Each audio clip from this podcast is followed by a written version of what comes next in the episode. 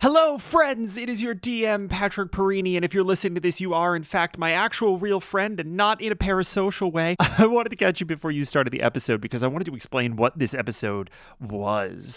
This is actually a recording of our August episode of Rebalancing, the talkback live stream that we do for our patrons, where we answer sort of questions about the show, questions that you, you know, kind of our beloved audience have. You get to know the, the cast and crew that that make up this show. And we have two reasons why we wanted to air this episode to everyone and not just our patrons. Uh, the first of which is because there are two new faces who are on this episode of Rebalancing. Uh, Tyler Clawson, who is our voice of the audience supreme and taking over as MC of Rebalancing, and Sayer Roberts. You already know Sayer's work. Sayer is our resident bard and has composed our theme song as well as many of the original pieces that you find throughout the show.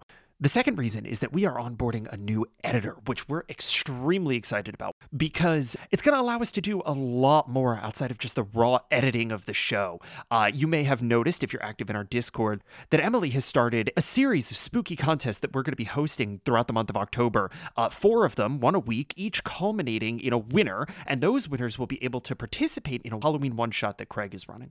Uh, so if you're super excited about that, you can go over to discord.unbalancedencounters.com and jump right in. But getting an editor on board is really going to free us up to do more fun stuff like that. So we are extremely excited uh, for both of these reasons to be able to share this episode of Rebalancing with you, get a chance for you to get to know us a little bit better. And if you like this, if you like what you hear, uh, again, you can go to patreon.com slash unbalanced encounters, uh, join at almost any level. You're going to be able to get, uh, you know, sort of access to rebalancing. But if you join at, you know, kind of those higher levels, you are going to be able to get access to rebalancing live.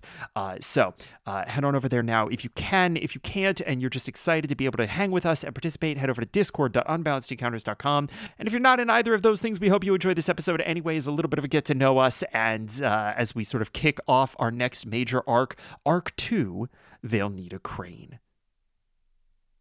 All right, I love you. Bye.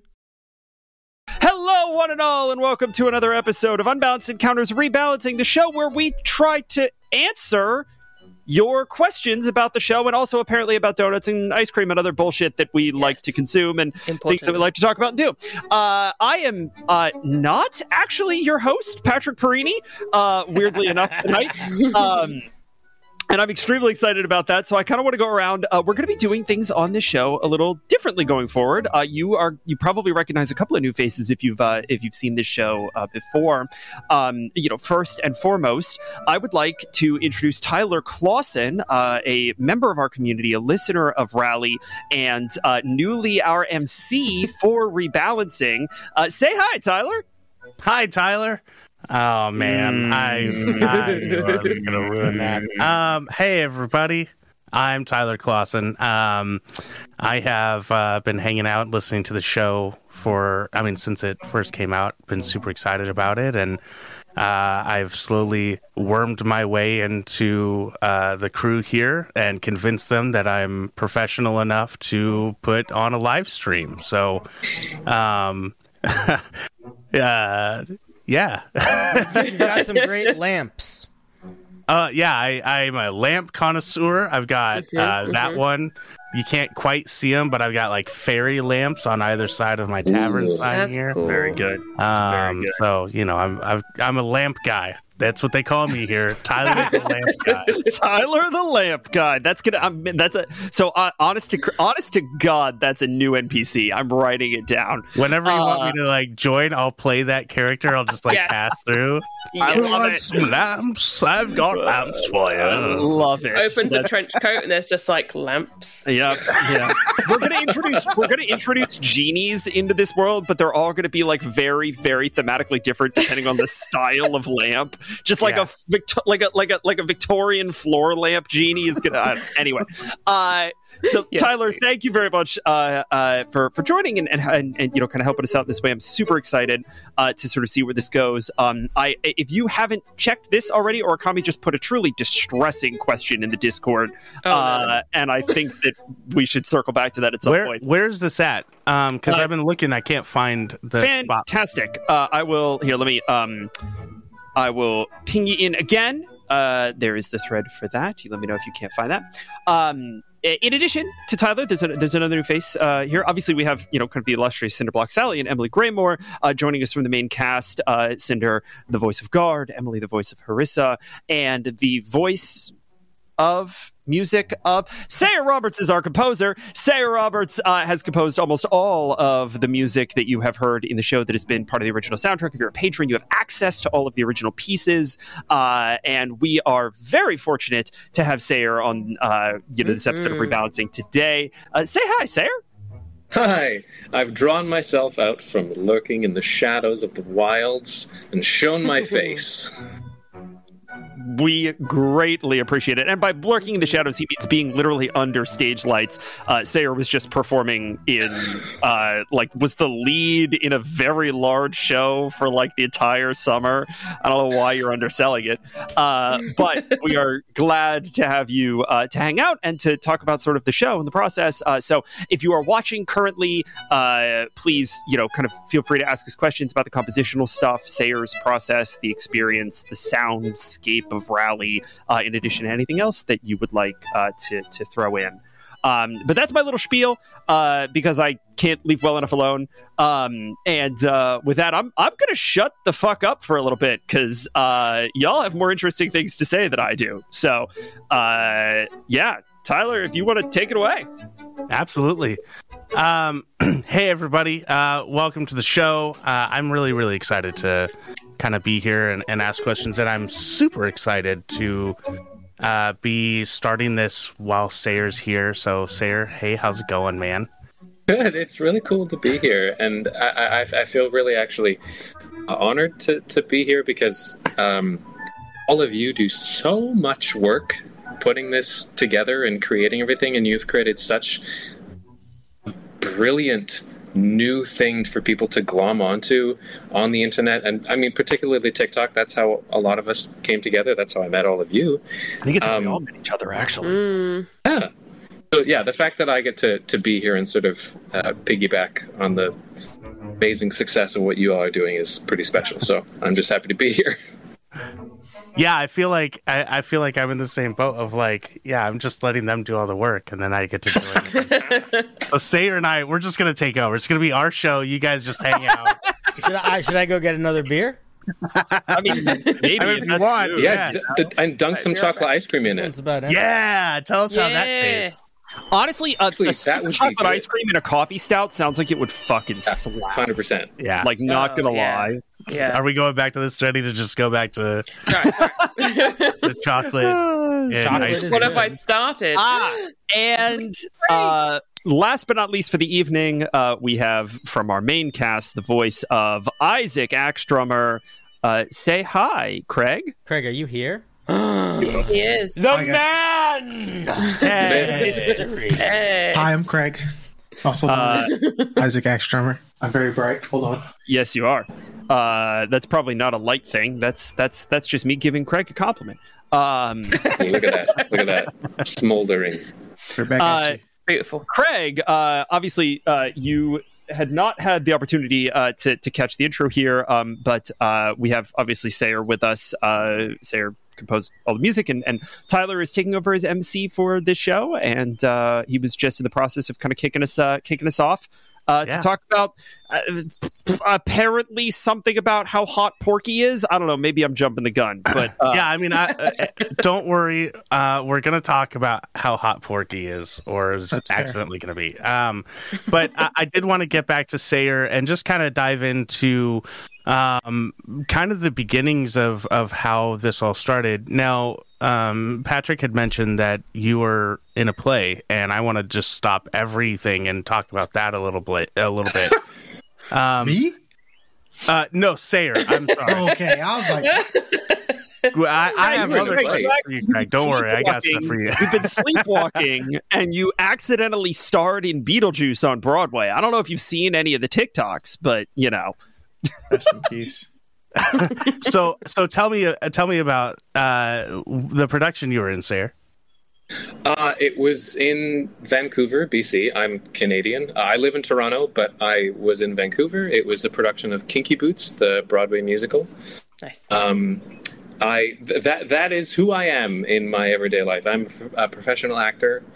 I've done this for over ten years or so, and it's uh, that's what I do mostly. And then I've transitioned because of the pandemic. I've transitioned into uh, composing. Really, uh, you know, the pandemic shut down all live performance, uh, as it shut down many things. So I had all of this dormant creative juice that needed to go somewhere. I was playing a lot of D and D online with my friends uh, and listening to a lot of the Adventure Zone, and uh, that kind of inspired me to start composing some of my own stuff for the campaigns I was part of, and then uh, it just sort of spiraled from there as I, I realized, oh, I really like doing this. Let's do it more. So, uh, did you had you you hadn't played D and D before? You just kind of jumped into it when the pandemic happened. When uh, you jumped into the online, as far as like the theatrics and stuff go. No, I, I actually played D and D back when I was in high school, you know, millennia ago, um, and then took a lot of time off from it. It just never came around. But then, oddly enough, in 2019, I was doing a, a production of a, of a musical where several of the cast members got together and we all started playing a campaign together. And then we all went our separate ways across the country, but we continued to play over Zoom. So then, when the pandemic started, just started doing that more and more frequently. So it was kind of this great infrastructure that we'd built for connecting and being creative and telling stories together that was already there.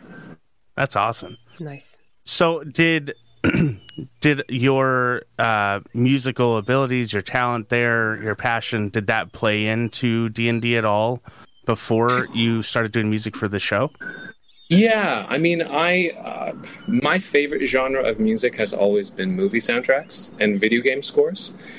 Um, so aside from just you know the fact that I am a musician in my regular life doing musical theater, my brain works uh, with music, listening to soundtracks and heightening storytelling through underscore music like that. Um, I've never been a lyricist. I've never written songs that have uh, lyrics and singing in them. That's not how my brain works. I listen to a scene, I, I see action happening, and it doesn't turn into lyrics about it. It turns into, ah, the string section is happening here, or there's horns here, or a plucked pizzicato over here. That's how my brain works. Um, and when I started hobbling together some really early GarageBand stuff for my campaign, I started to realize, wow, I've actually been secretly practicing this for my entire life, yeah. gathering all of this information from John Williams and Hans Zimmer and James Newton Howard, and now I'm applying it here, and it kind of just flowed. Uh, relatively easily. The, the the technical aspect was difficult for me because I'm not a tech person the ideas were coming in faster than I could deal with them. So uh, I had uh, I had plenty of time in my hands to figure it all out. Nice. Yeah. Wh- who would you say, real quick, is your favorite composer? Oh, Or I knew you were going to ask that. it's the question. It's the question. Everybody always asks who is your favorite influence, and then it's just like, God damn it, I I have to answer now. Um, when it comes to movies, particularly, I do love Hans Zimmer, and um, mentioned James Newton Howard. Um, I mean, they're all just so incredible. Michael Giacchino can do no wrong. Sayer, What- how how are you going to sit there and not mention our boy? How are you going to sit there and not mention the banana crunching maestro Griffin McElroy? Oh, but that's very true. That's very true, actually. It was listening through the Adventure Zone, particularly when they got to uh, the Suffering game, and he wrote the theme for Wonderland. That's when I think the music really kicked off in the Adventure Zone. Like, Griffin is working Oh, I don't know hard about for that. this show. I feel like I feel like it was back at Fantasy Costco. I mean, That's true. That's true. Correct, sir. Um, I- but yeah, that was I mean, really the turning point for the franchise, frankly. Fantasy Costco, where all your dreams come Gets true. stuck in my head. We every all- time. we all wanted to do it, but we're all like waiting for the professional performer to do it so we don't make asses of ourselves. But that, but that, that is apropos that, that you bring that up, uh, Patrick, because you and I connected over that early too. Yeah, yeah. Um, because you also create your own music, wonderful music for for your own stuff, which I would love to hear in Rally because I've heard some of the stuff that you've created for Listen. other projects, and it's brilliant. Yeah, especially now that you've put him on the spot, we all have to hear it at some point. Excuse me, Play it right now. Patrick. Play it right now. I'm not going to do that because I haven't written anything for Rally. Uh, I, I, I, so yeah, I, I actually do. Um, uh, I, I, I followed a pretty similar arc uh, to to Sayer. I don't, I didn't get anywhere near the sort of technical ability, in part because I hadn't lived in music, you know, kind of as, as long as he did.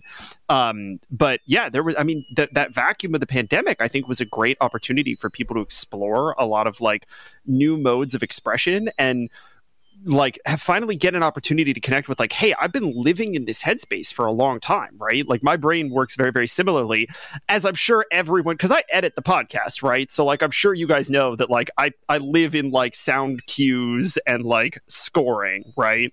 Um and and so I had a chance to to kind of learn that. And uh, when Sayer and I got the chance to to meet for the first time, we had this like eerily similar pandemic experience. And then we were like, "But wait, Griffin McElroy though?" Uh, I will say, I will say, where I came in with Griffin McElroy was um uh, uh, was Amnesty, and I grew up uh, just outside the Monongahela National Forest, and so there was just this like. I heard that theme song for the first time and like lost my goddamn mind. It's so good. Uh, Amnesty's Yes. good. I uh, just a, a quick shout out to the show, um, the Monster Hour. oh, okay. Um, oh yeah, one of the players is the composer for that show, and he knocks it out of the park. Um, Nice. Like on on par with Griffin, to be completely honest. That's awesome.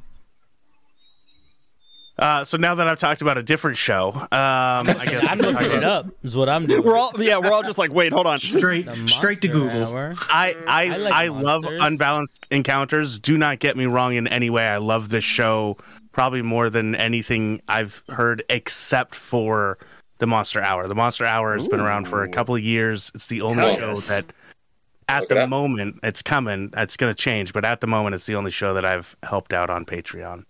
All right. That's legit. That's fantastic. Um, so, uh, getting back to it, Sayer, um, you you uh, you started doing music.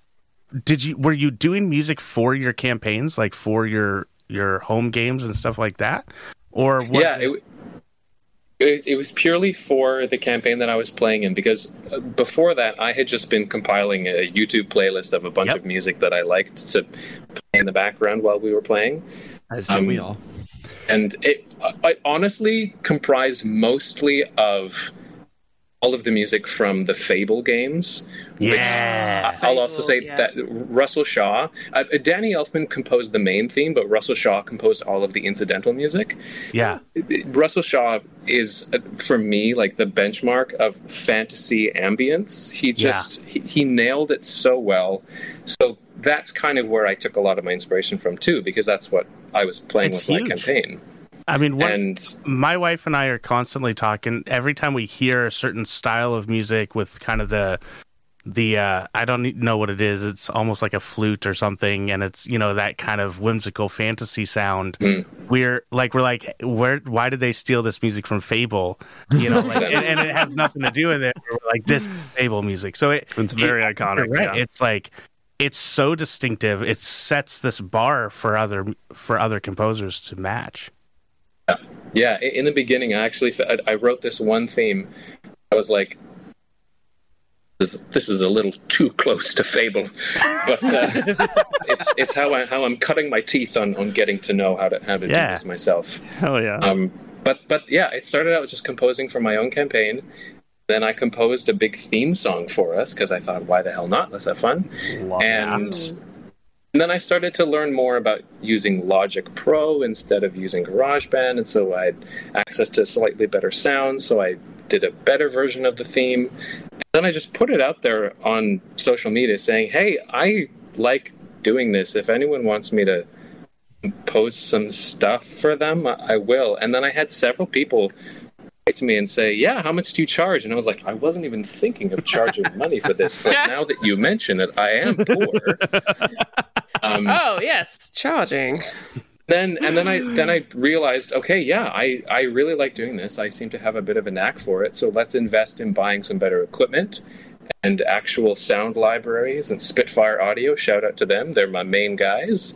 Uh, and and I just started freelancing, and then out of the blue, I mean, I, I knew somebody who's part of the company, but um, BP Musical, so off the beaten path, are on TikTok and have this whole like compendium of sort of choose your own adventure fantasy D&D musicals. They Oh, also opened up this faction for just composing fantasy commissions. Hmm. And so I was approached by them saying, "Hey, do you want to join our roster of composers?" So now that's that's where I do all of most of my work these days is through them, and it's it's kind of just spiraled into um, something way too cool and definitely more than I imagined. I be I did miss two years ago. I did miss the name of who you said that was, and I want to make a note of it. Who who is? Uh, it's it uh, off the beaten path, and the website is obpmusical.com.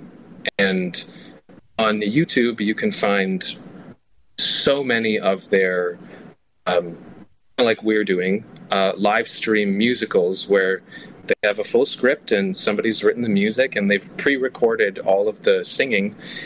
Um, that's one side of their company, and kind of choose your own adventure. So after that musical, you can go, okay, I want this character to go over here, so I choose this video, uh, now this video. Um, but but through that, they then got a, lot, a bunch of people writing to them saying, "This is cool. Can you do a theme for my D and D campaign?" So they opened up this whole separate side of the company just for fantasy musical commissions. Wow, that is really cool.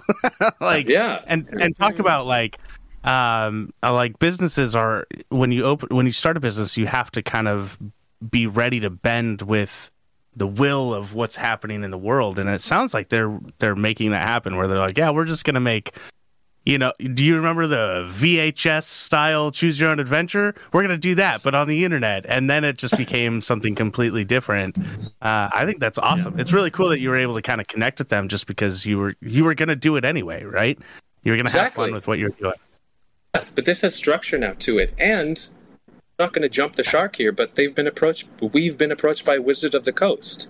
What That's That's wild. crazy. That's really exciting. That's that's that's sick. That's really cool. That's really cool. Mm. Uh, Who and knows I, where it's going to lead? But I'm I'm over here being very excited about that because there are quite a number of people in the Off the Beaten Path musical uh, company that listen to our show. So nice uh, yeah, Cool people. their their Yeah, they're their cool founder their founder and I have been mutuals for a long time, and he listens uh, he listens to the show or has listened to the show.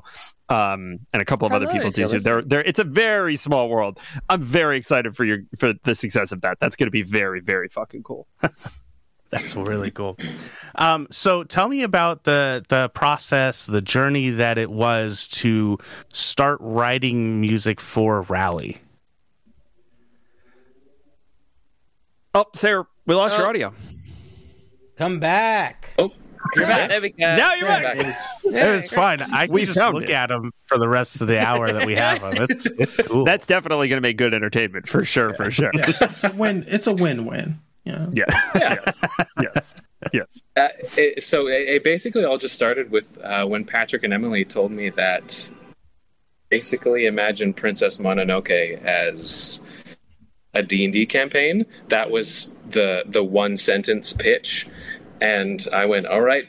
All right, I'll just I'll just lean into Joe Hisaishi and and that that's I, I, honestly I just went and watched Princess Mononoke for the 50th time after having that conversation with them.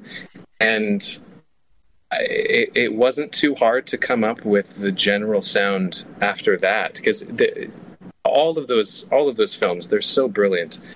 Um, but princess mononoke in particular has a very particular soundscape to it. And and then Patrick sent me some different videos uh, or different songs of this is kind of the style of the main theme that I want. And we went back and forth talking about okay what is what is a a lumber town sound like? What's what's the feel? What's the cadence of it all? And uh, it, it came surprisingly quickly actually. It was yeah, I think we it- only it worked on the there to be for like plucked out of two the ether. weeks. Yeah. Yeah. And and one of those weeks was just like us trying to wrangle all of the cast to give us like grunts for the the vocal effect, Yeah. right? Yeah, so fun fact it, all the hs that you hear, that's all the cast doing those. Nice. Yeah. Yeah. Uh, Uh, a quick little shout out to um, the last episode, I believe it was, where you guys had you you had everybody like clapping and cheering or something, and I and I Oh, could yeah. hear all of your guys' voices. I was like, I love I love that. I love when you get the cast to be like the NPCs to be a part of the world. I I thought that was cool. So a little shout out to uh, you know the the crew there. Good job, guys. Yeah. Um lo- love getting an opportunity to like put little sound things like that into the show. Uh and especially into the music because the, it's just like it really like I don't know, every time you hear it you're like, "Oh yeah, like I can I can I can hear like Isaac in that, right?" And Yeah. that's really gratifying. I don't know. Did you do that for? uh Did you do that for the blood tree? Um, So the for oh, for the love of God, the blood tree was Uh, all me. Patrick loved doing the blood tree. I a think lot. that yeah, we definitely need to have a lot more blood tree. We need more. As Yeah, much, as much that's what Pat kept that saying. That guy can Pat get was in. like, Yeah. I don't know about you guys, but on it, blood tree like, the best weeks of his life. It was great. more. It was so much fun. Yeah. Uh, I I did not. The blood tree was was a, a blast because I did not realize at the time how difficult it was to dub over incidentals and like uh like accidentals right like so like it you know when when you're speaking the little stutters the ums the uhs i didn't over edit for those and so i found myself doing them in like nine accents and like Oh, trying no. to be very specific I've learned a lot of lessons on how not to do that. Uh, but it was it was everyone in the cast was like, "Hey, I want to be part of the blood tree. I want to be part of the blood tree." And I'm on my like 80th hour of trying to figure out how to get this thing to work. And I'm like, "You don't want to be part of this round of the blood tree. Like, let me find easier lines for you to slot into in the future because good Yeah. god." I, I mean- tried a couple of them, and trying to keep up with Patrick's improvised cadence at the time is it was very very challenging. Um, so he knew what he was doing, kind of. Uh, It's really simple. All you have to do is have the blood tree go, you know, it's it's talking and blah blah blah, and then go. All right, I'm tired of that. All right, I'm gonna talk like this. and then you just do your own voice, right? Super easy. That's some shit I could have Porki pull for sure, for sure, for sure. Maybe not so much the blood tree. um, but yeah, the uh, so the blood tree, the blood tree is all me, but it is also uh, like it's me about ten times. Uh, so I hopefully we'll get better at that as we go. I just Um, have a so theory. Oh. Yeah, what's your theory? Oh yeah, My theory is that out of all the elder gods, Mhm. like all the other elder gods go, oh, the blood tree. Yeah, they're, they're just so dramatic. Like you know, they, they don't need to use all those voices when they talk to you. It's actually just a bit they do that they really Calm like. down, Steve. Calm Yeah. down. oh god. Uh, yeah, that seems about right. That seems about right. Yep. Is that canon now? That might be canon now. Yeah, they all just mutter around the cooler, talking about him behind his back. Yeah. Um, so Sayer, I was I was gonna ask, um, as far as uh, what you would you were talking about, like you're thinking about what the the lumber, the mill kind of town sounds like. Um, what were the elements that you're most excited about this this main song for for Rally? What's something that you've put into it that you're like, yeah, this is this is the cool thing. Um, I think that it's a mixture of several different things. So it starts off kind of ethereal with a little bit more of the Miyazaki vibe because I was trying to uh, just create more of a soundscape there. I wasn't trying to express too much of a theme because I knew Patrick was going to be doing dub over top of that, and it was going to be used for the intros for all of the episodes. So it was cool to play with just that side of creating a soundscape, and then we we talked about having that sort of final sting right as the the final line of the intro happens and then launching into the main theme. Again adventure zone has done that so well. Many shows Yeah. do that really really well. Yeah. um, but the the amnesty theme was sort of the template for that of that that final sting and then launching into the main theme. So once once we started talking solely about the main theme i think early on i knew that having some kind of grunts or something was how i wanted to anchor it all because this is a town where it's all about manual labor and you want to give the audience a very clear image of the world they're stepping into and Yeah. Who the people are. And so the fact that we could actually include the cast members as well was a, was just a, a, a cool gimmick. But but it also functionally worked really well because all these characters work in this town, and this might be a, a literal sound that you hear. And then I had just bought uh, a new sound sample pack of a bunch of percussion that was played on sticks and twigs and roots, like literal pieces of junk from the forest. And Craig I is was freaking like- out right now. I, I, I have this amazing library that I can use. Do you, do you want to use this for the percussion in it? And Patrick was like, hell yeah. Mm-hmm. And and that that really set the baseline of like, okay, this is this is a very earthy feel. We've had etherealness before, and now we're getting into like the earthy groundedness of what this town is about. You get the grunts, you get all the twigs and the sticks for the percussion, and and instruments that people would actually play. So there's also um, human voices providing the chord structures underneath, and then the main melody is played on a violin and uh, I think it's an auto harp. So it's instruments that people would have in town. So I tried to keep it all very realistic to what would be going on. And who knows, maybe in the future if if the party goes to some grand huge city, maybe the theme would change to a a, a, a big grand, you know, Lord of the Giving me Rings style ideas. piece there. You're So- giving me Yeah, ideas. Mhm. You're giving me. Oh, this is dangerous. This is Composer asked for dangerous. us to go to the city. Well, guys, looks like we're- So you've just given yourself more work To this, now. to Agrava. Yeah. to the Empress. ah. Yeah, maybe there first. Ooh, that's a that. This is a good idea, Sayer. I'm gonna I'm gonna I'm gonna send you an email. I'm gonna Yeah, send you yeah, an please do. electronic mail message Oh, when we're done with this call.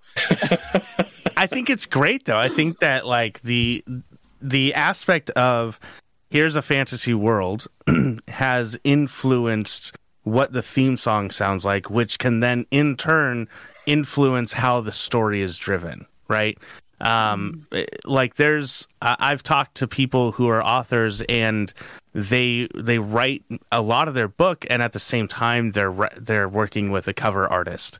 And then they get the cover art back and they're like oh my god that's so cool. And i don't know what that element is in there but now i'm going to incorporate that into the story right? And it's like the creative process is beautiful because it's ever changing and and if you're open to it then it creates these things that are just so much bigger than the sum of all the parts and i think that's i mean I, I think that's what you've done with with the music is you've created something where like you're influenced by this world that patrick has created and then you guys together have been able to create something even bigger um, through that i think it's really really cool It's been an Uh, amazing process to be a part of. I'm just super grateful. Fucking this guy over here is super grateful. Like, you know how many people would listen to this show if we didn't have such a good theme song? Definitely not as many. Definitely not anywhere near as many. I wouldn't, honestly. I wouldn't listen to it. Like, I hate the sound of my own voice there, and the fact mm. that I listen to the podcast again because the music is so good. And you know, Patrick's okay at editing, but like mostly the music, Mid, like frankly. Yeah, I agree. That's cool. No, hundred percent. It's awesome. I Thank love you. the sound of Craig's voice and the fact that I uh, Okay, here can't hear go. a damn thing he says because I'm too fixated on the music. I think speaks, uh, speaks to. See? to be honest, listening to Cinder and Craig talk and not hearing the rally music behind them as like they're unfolding some crazy plot point, it's it's messing with my brain because I'm expecting Craig to be like, "We're about to." uh, Fuck over the Empressar, and then I hear ooh cha ooh, and I'm like, yeah, let's do this. But I'm not hearing it. Not hearing it. What's happening? We work for the Empressar. You're getting mixed up. Yeah. Yes. Oh right, are. yeah, Oh, yeah. totally, Uh, I mean, for sure. Well, you can still fuck them over. Yeah. Yeah, Good.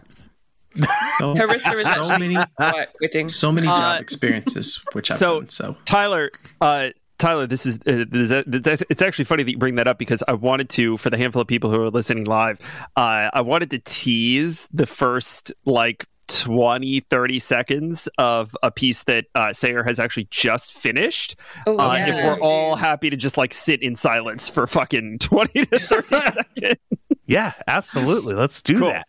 Great. All right. Uh, I, this should work.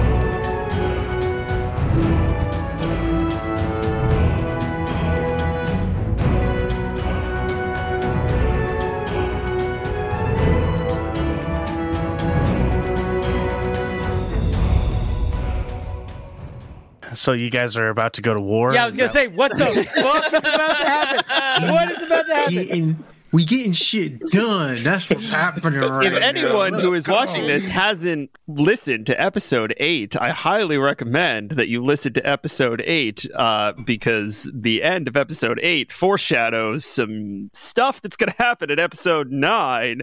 Uh, and uh, yeah, Rally Rally is going to be going to war. Uh, Wait and minute. well, The episode, Maybe. the episode before the next episode is telling me information about the episode that's upcoming in that episode. who could have thought that this would be a thing that could happen? Uh, yes. Um, I'm extremely fucking hyped. Uh, That was sounded awesome. That was great. so- that was so really good. cool. so That's fun. so cool. good. Oh, Uh, Sayer, I'm not sure uh, how much more time we have with you. Do we still have a good amount of time for you to hang out with us? about I, another ten minutes or so, but but I, I don't want to take up all the time. I mean, there's there uh, I, I provide. Um, but, you're but pretty much the coolest part. guy at the table, so It's been the first time anyone's ever said that to me. I did want to ask uh, one last question, then and then other people can Sure. continue to ask. But I just wanted to ask. So so uh, as far as D and D goes, what is your what's your main? What do you play? What's your oh go-to? God! Well, I mean, Good I mean, d- do you need to, do you need to ask? I'm a musical theater performer. Do you need to ask? Well, Ah, yeah. Paladin. Nice. Yeah. But actually, my, my most recent uh, uh, uh, sort of thought obsession with with a character is is a paladin bard class. Mhm. a Um, worship master. because because I think it's it's chaotic as hell to to put those two together. yeah. Um, I, I really like paladin as as a class in general, and I like expanding upon the idea that a paladin doesn't doesn't just have to be a holy warrior. It's it's a conviction that is so strong to something that gives them their Craig magical knows. ability. It's not Craig just like knows. Craig yeah, hundred percent. I know exactly. Um, it, it's the same. It's the same kind of kind of vibe as as Isaac. Um, but but yeah, I mean, I, I, I always love playing a bard because I do like to be a little bit chaotic when I when I play, and I'm a very fickle person and a player, so I like that bards are kind of jack of all trades, master of none. So I can easily switch between what I want to be doing from session to session. Mm-hmm. Yeah. Mm-hmm, mm-hmm. I, I agree completely with the the concept of a paladin, but as soon as you said paladin bard, I instinctually thought of youth uh, musical director at church. Yep. You That- have pastor. Yes. Jesus. Not wrong. That's why Not I wrong. started laughing. I was like, "Oh, somebody said it." That's my my little brother plays a bard uh, every once in a while, and he's really good at music as well. And so one time he brought his guitar, and he decided to pretend to be a holy person in the session, and Love it. he just sat there with his guitar and he started playing worship tunes and stuff. Like the entire time we're playing, he's just playing worship in the background, just all the songs that we know. And we're like, dude, So will you good. please stop? We're playing. This is too real, man. Can you? Our so God is a giant pig. Very nice, good. nice. There's layers to that. That's a lyric just really good. That's a really. That was honestly. That's a good joke. That just very good. oh Hmm. shit! Did you guys have any other questions for for Sayer before he gets out of here? I just it's nice to nice to put a name, uh, emotion to the face. I look at that picture and I see you in the chat sometimes, but it's it is very fun to have you be a part of this project. Also, I mm-hmm. lived in Canada for a little while, and I just want to say there is a weird, truly heartwarming nostalgia to hearing you talk. You, I, you have a very specific Canadian accent that I love, and it is just lovely to hear it. That uh, well, thank you. I, I, it, it's so funny with the whole Canadian accent thing because I'm like, I don't have an accent. What are you talking about? It has about? to do with how articulate you are. It's a certain Yeah. Oh, way okay. of Yeah. how you articulate. There's a your words. precision of speech Sure. that Americans Americans are very lazy in the way that they yeah. speak. Yeah, yeah. What you Even us, even us professionals are very lazy. But it's it's really cool to name, you know, put put a, a- an actual in person face to the name too, because I've I've been listening the whole way, and I'm such a fan of everything that you all are doing. And when Patrick and Emily announced who the cast was for this show, I immediately looked you all up. Some of you I was already following, and I was immediately like, "This is going to be a kick-ass show." And and I I really enjoy all of you know, I mean, Cinder and Craig, like uh, the the stuff that you do on TikTok as well, just like in your own lives outside the podcast, it, it's so inspiring and so fun and entertaining, and I learn lots from it. Um, I mean, Emily from like the early days, I think you were one of the first TikTok D uh, uh, D and D creators that I connected with, and like you know all the spooky stuff that you were that that you like really lean into like that is my jam and patrick like it, you know uh, the dms can learn so much from you. And it's it, it is it is a really a really special thing to be part of this group of people. So thank you. And Fuck and tyler it's right it's now? Oh wonderful to meet you. And thank you for for facilitating this. And and i'm so Yeah. excited that you're going to be continuing with this as well Listen, I hope so. Me he's too. Canadian. He's Canadian. This is Let too much, Craig. man. I need insults. I need I need sarcasm. all right, all right, All all right. this- We're gonna hold on, hold on. I'll bring us down. I'll bring us down with the with the with the with the with the capitalist sword of Damocles. Uh, uh, Sayer, where can people find and support your work? Yes. Yes. Um, on TikTok, I'm Sherwood.sound because I'm I'm nerdy like that and I love Robin Hood, so Sherwood Forest. Um, uh, you can also look me up on SoundCloud. Um, I do have also some other work that's on Spotify as well because there's another podcast I compose for called Legends: A Superhero Story. Um, so if you look up the Legends soundtrack, I think that's on Spotify as well. Um, it's all like you know what if, what if the marvel universe was a ttrpg um and then uh, if if anybody listening wants fantasy music commissions, you can reach out to me directly, or you can contact obpmusical.com. Um, it's a bunch of really cool people there who really know what they're doing. Um, that's about it. Uh, if anyone is paying very close attention, yes, Sherwood, uh, the rally character, is named after Sayer's TikTok. Yes, I uh, won't ask handle. that question. Thanks. Uh, yeah, not a problem. Clarified. Not a problem. Um, it's for free. that one's for free. You get everybody gets one, and it's that one. That's the one everyone gets. That's it. That's it. Yeah. oh shit. Awesome. Well, uh, dude, it's been really cool to meet you, and and I am a big fan. I've got like a thousand more questions, so I definitely We'll get him back. time. We'll get him back. Yeah. We'll get him back. Yeah, this Yes, this please. may not be the last time I'm joining this group of people. Hint, hint, wink, wink. Patrick, I'll pass it off to you.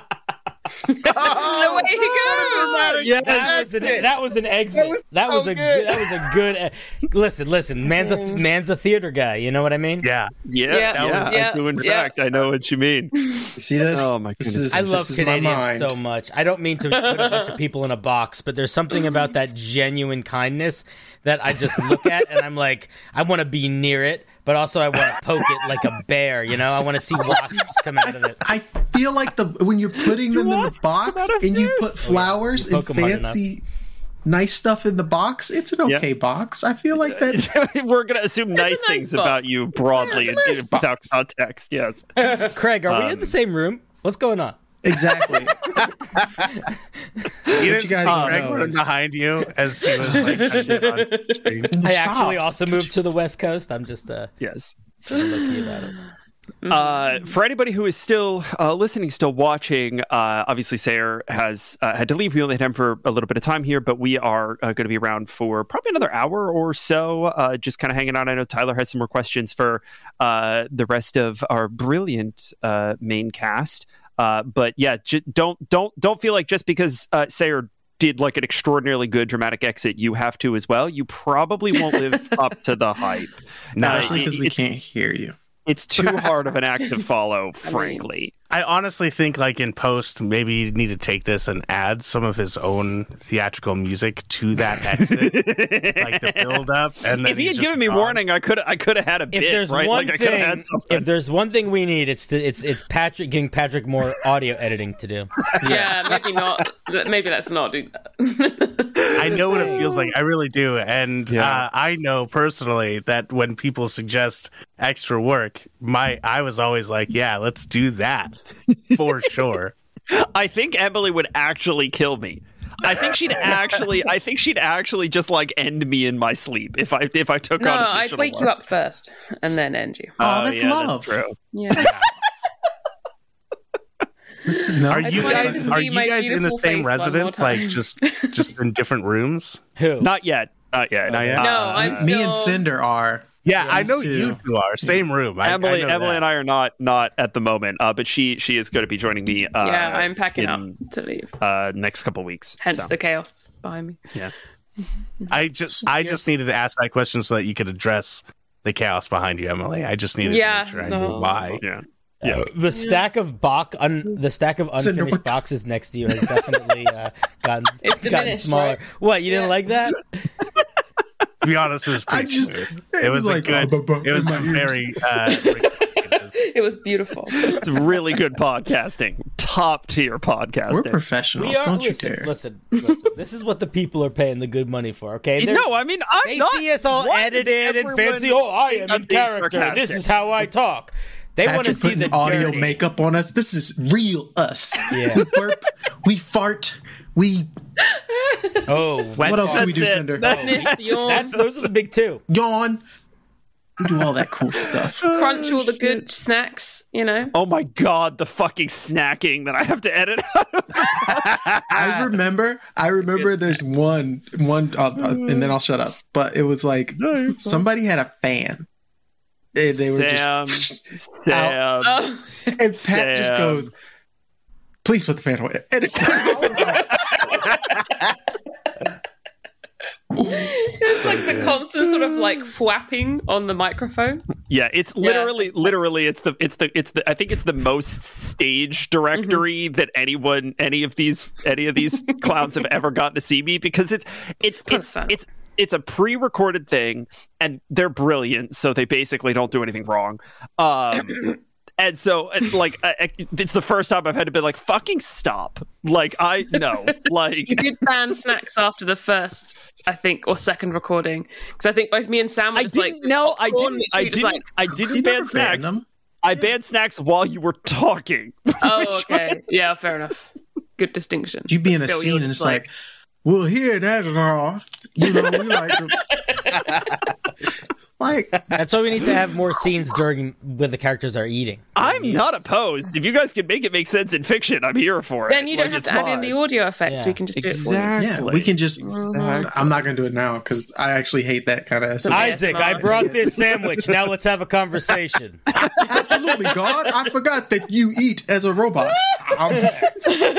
It hasn't come up yet.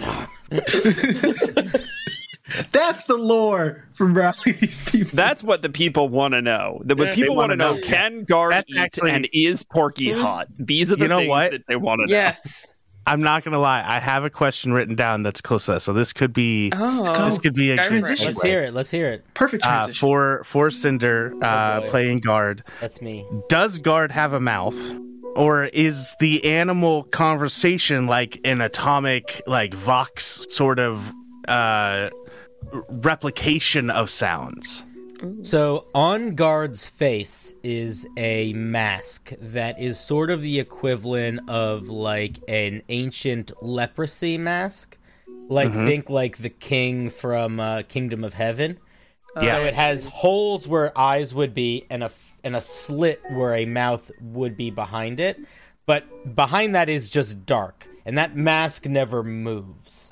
So Right. Sound comes out from his face, but uh, it has not come up yet, and I don't want to say anything. But I don't.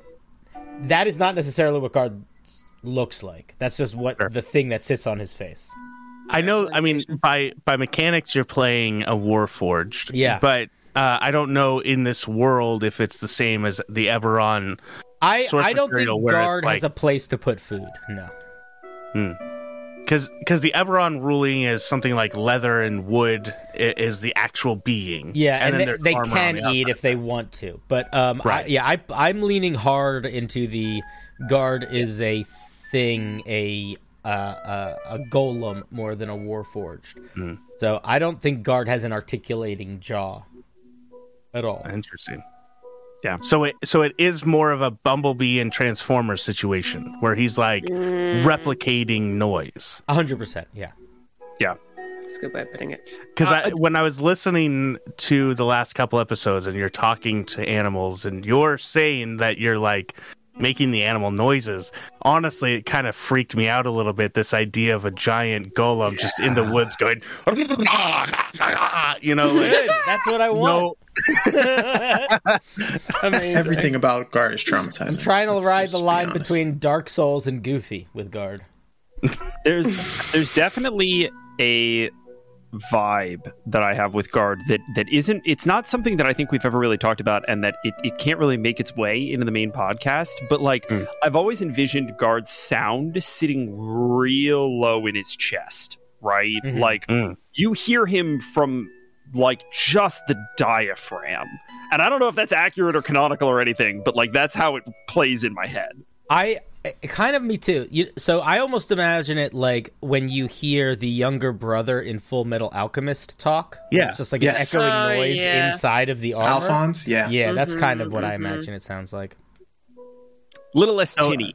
Yeah, Unless almost stop to the the point- recording. Yeah, almost to the point where guard is uh, is a spirit within the armor and and if if i'm like pushing too hard on Pat, on some secrets. Um, if you are, I will reveal now that I very actively know very little about Guard's backstory, other than one or two things that are pretty irrelevant to answering any questions related to his backstory. In that, like, there are like several memories my character has before the story began, but they don't answer any questions. okay. All right I, am- I mean, it's great. I I just want to know what the hell he is. Hey man, Uh, me too. We all do. Yeah, you are not alone.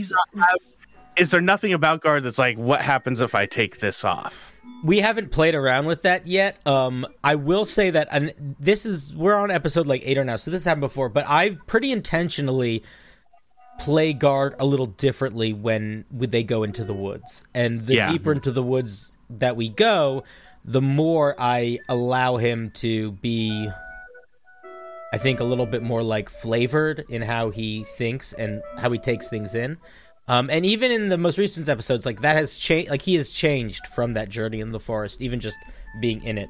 But Yeah. I don't really know. I have like, I'm a big fan of character transformations, and I like I like characters growing and changing in physical ways as well as like emotional ways over a D&D game. Like if my character ends this ends a series and they're missing an arm and have like a big robot cook, like that's a good I like that. So, I've talked to Pat about this before. I'm not pushing it in any direction, but like I am super down for Guard to go through some very physical transformations as he figures his shit out. But I do I like- just have yeah, to don't know. fucking spin up an, an enemy that can actually hit him. Like, Dude, you, the love yeah. I've, the last Hit? the last several fights ended with me below in single digit hit points. Oh, well, I'm clearly not taking that out f- f- viscerally. I enough. just don't Cool. act Good like it because Guard wouldn't act like it. Yeah, right. Guard wouldn't. Mm, good point.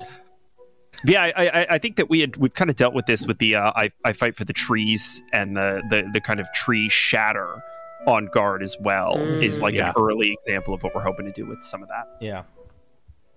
And so, Patrick, how much of Guard's backstory do you have written down? How much of it is floating around in the brain, and how much Yeah. is going to come to you when you improv it?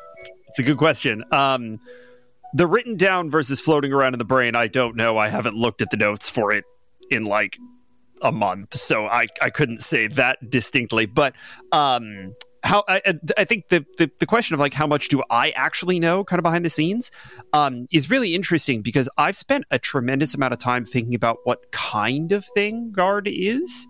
And what does that mean for the world, right? Yeah. Because it's a pretty buck wild thing for this world where magic is suppressed, arcane magic is scarce.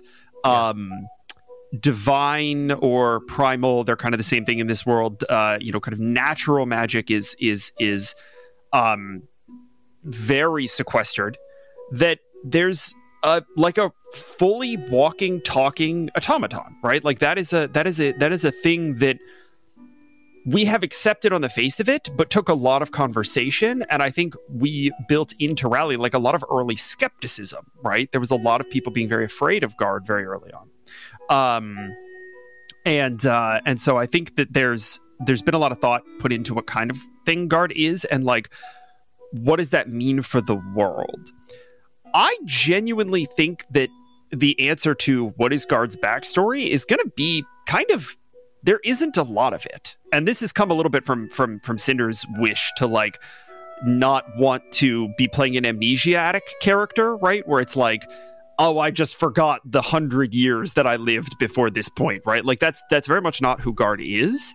Um and so guard as guard as we know him today I, I genuinely think has only existed for about three years and has been in rally for almost all of them. Um so the rest of it is is sort of about what kind of thing guard is and what does that mean for the world and that's where i've put a lot more thought That's really interesting. the The idea that he is like you. You asked that question of like, well, what were you? And it's like it doesn't matter what he was. It's what he Yes. is. And, and I think that's a really interesting take on having almost an eternal type of creature, right? Not not that guard is eternal, but you know he he's going to outlive possibly through technology or maintenance or whatever. He can he can outlive just about anybody. Um, and so having the question always being what is guard now rather than what was guard. It's a very philosophical take on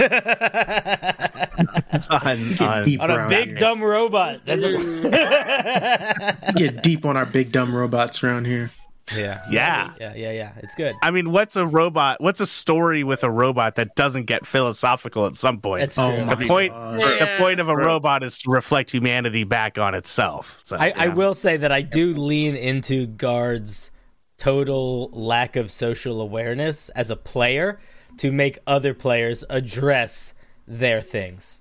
Like that is Yeah, very yeah. fun for me to play into the ignorance of Guard to try to mm. force my fellow players to like face very human aspects of their characters that I am noticing, and I'm not sure if they're pit- uh, I, that I feel like this should come up. So it's a fun game to play. Let us let us keep our secrets, Cinder.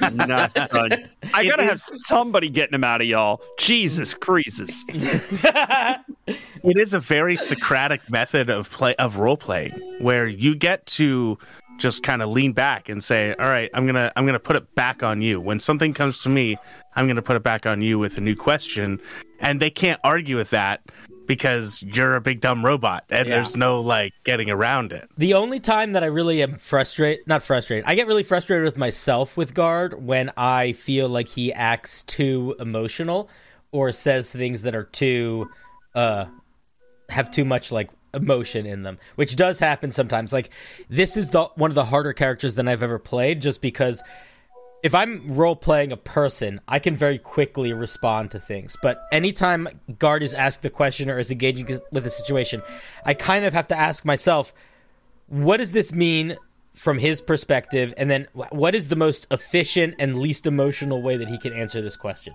And it's it's a very weird game. Um, but uh, but yeah, yeah. I that's, every now and then I Guard will say something very informal, and I'm like, fuck. That's not how guard talks. God damn it. I'm getting my me all over my character. Gross. Uh, speaking of emotions, um, I think that I have a question for Emily that I that I think Oh. is kind of an interesting Grim has an one. opinion. Um, Grim does have an opinion. Yeah. he decided now is the time to appear. Sorry. you know, you play Harissa as kind of a a little more stoic, a little more like I'm I'm here to do my job, and then and kind of holding back a lot. But I mean, with the arrival of Mister Spinks, um, which is just the best, uh, by the way, and I love that you're playing Mister Spinks on top of that. Um, it seems like Mister Spinks is the emotional aspect representation of Harissa. Uh, and we see that, you know, specifically in the last episode when uh, Spinks goes to talk to Isaac and basically tells Isaac what Harissa is going through and, and is trying to kind of at, almost like a child be like this is what I, I, I she needs she needs to get this out and so I'm going to do that for her did you do that on purpose? Is is that what Spinks is for Harissa? Yes. So the um, Harissa is an interesting character because she's very much um, she's developed and decisions are made about her sort of very last minute and on the fly as we're kind of like progressing through the story. Um, but there was we, we noticed that she because she was so guarded. Um, it was hard to get the other kind of um, player characters to kind of see anything more about her. The the listeners could learn through her flashbacks about her past when she was young, what happened to her, things like that. But there was no kind of real way that she would share that willingly with with the other characters. So um, when it was coming up to level three, and we were going to get the um, going to get Spinks. Uh, initially, Patrick was going to play him. Um, Patrick was going to be be This was a- Bad idea. Yeah. um, and we actually decided, hey, if I played him, um, I could use him as Harissa's Tourette's almost. Like Yeah. all those, that kind of inner child, that child she kind of never really got a chance to be, or the one that she hides so, so harshly. Um, she has no choice with Spinks. He's just going to say it. He hasn't got a filter. He's going to just go and do the things that she just hasn't let those walls down properly yet to do. Um, So he was. We very very quickly realised he's an amazing tool for me to be able to have those conversations and let slip those things um, without having to necessarily break Harissa's character to do so. Um, so yeah, I really, really enjoy Spinks and his um, big mouth. Uh, it's been very good. It's been very good. Um, with Mr. Spinks, I, I mean, I, I don't know, and maybe I missed this while listening to the show. Um, I don't know what the other names of some of the other familiars in your family would have been, but Mr. Spinks is obviously kind of a very silly, childish name. Um, Mhm. Do all of the people, all the familiars in that family line get named by children? So are they all silly, stupid names? Um, or is it something where she was special and getting to name it early?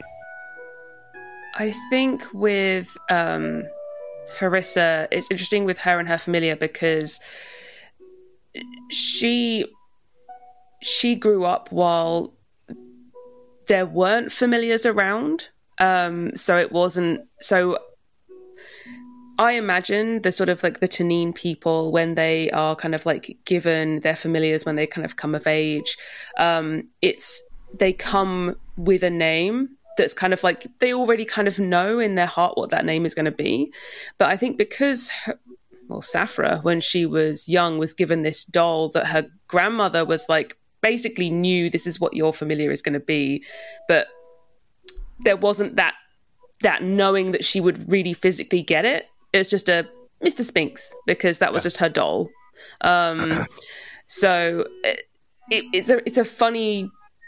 I've not really thought about it too hard actually, um, but Well, that's I what think I'm here for. I overthink yeah, thank every you. I appreciate so. it. Um, we've we've talked a little bit about um, without having a lot of concrete detail. We've talked a little bit about like in times past, the sort of uh, acquiring of a familiar would have been a far more ritualistic experience, Mhm. and we talked about um, uh, you know tattoos and um, uh, you know sort of you know kind of uh, accepting the familiar at a certain kind of coming of age ceremony yeah, I, w- I would imagine that that probably would have some influence on it as well, right? Like that's there's there with that element of ceremony to it. Um, there probably was a little bit more gravitas put into things Oh, like sure. naming the familiar. Um, I'm sure At least I Mr. would Spinks imagine. would have had a grander name. Is there? Are, do you have any examples of what Mr. the names though. would be? Uh, I don't. I have the names of uh, of family members, um, but I and I know what their lizards their lizards would have been, but I haven't plotted out what the names of those kind of Mm. like ancestral lizards would have been yet. Um, but Like Thank you. apocalyptica. you should give me the name for the brings Komodo death. dragon. You should give me the name for the Komodo dragon. all right, I I'll want the name it. for the I'll, I'll get the name dragon. of uh, Grammy Rosa's Komodo dragon at least, at the very least. Um, but yes, it would be interesting to see the others uh, if and when they appear. So It's that it's that um whole con well not concept but that that history of a culture that kind of gets lost in the Mhm. the travels and and the journey that the culture has to take from like homeland to a new place. Um just I was I was just thinking of like my my teaching history and my students who who were immigrants and they'd have something that was like very they cherished a lot because it came from their family but they didn't have any understanding of historical Yeah. reference or, or what it meant to their culture. They're just like i don't know. This is just bebop and i love it. And th- that's how i feel about it. And it's i feel that same concept when you're playing as mr Spinks as well as uh Safra in the sense of Safra's holding all that in but mr Spinks is just like no this is this is us. This is who we are Yeah. in general. And and all of you need to understand that. And i just love that about Mhm. about the character Thank you. Uh, yeah, and and Spinks is learning as well. Like he is, uh, he is the age that Safra would have been when she came of age to get him in the first place. So he's like a young, um, he's a child basically. Uh, so he physically is a manifestation of her inner child because he's the age she would have been when she was young. Um, so he's learning the world, learning all these experiences, and kind of trying to play catch up. Um, so the both And of gotta- them are very inexperienced and in the dark about what's happening. I gotta I gotta jump in here because I, I th- there was a conversation that Emily and I had at one point when we decided sort of on when she decided on Drakewarden, um, where I think I offhandedly said like, "Hey, we're going to need to explain the way that you basically get Pokemon evolutions with this fucking thing mechanically, right? Like, you get Yep. like a by the you start with a My tiny Pokemon.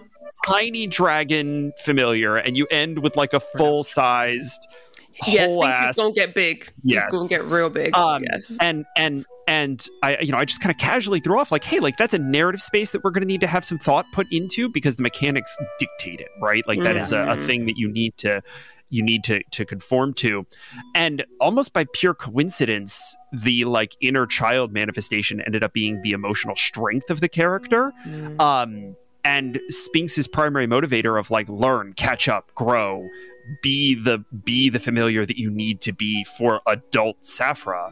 Um, just like accidentally ended up marrying really, really well to uh, the mechanics of the arc. And I really love when that kind of shit happens. I really love when the game really helps to facilitate the storytelling. Class goes with the story type deal. I It's love that about very the game so good. much. It's very Mhm, good. mhm. I was gonna ask uh, Sam about about June, and I, and I probably will next time we do this. Where Yeah. it seems like June might have at least it, from from what I've listened to from the beginning to to episode eight.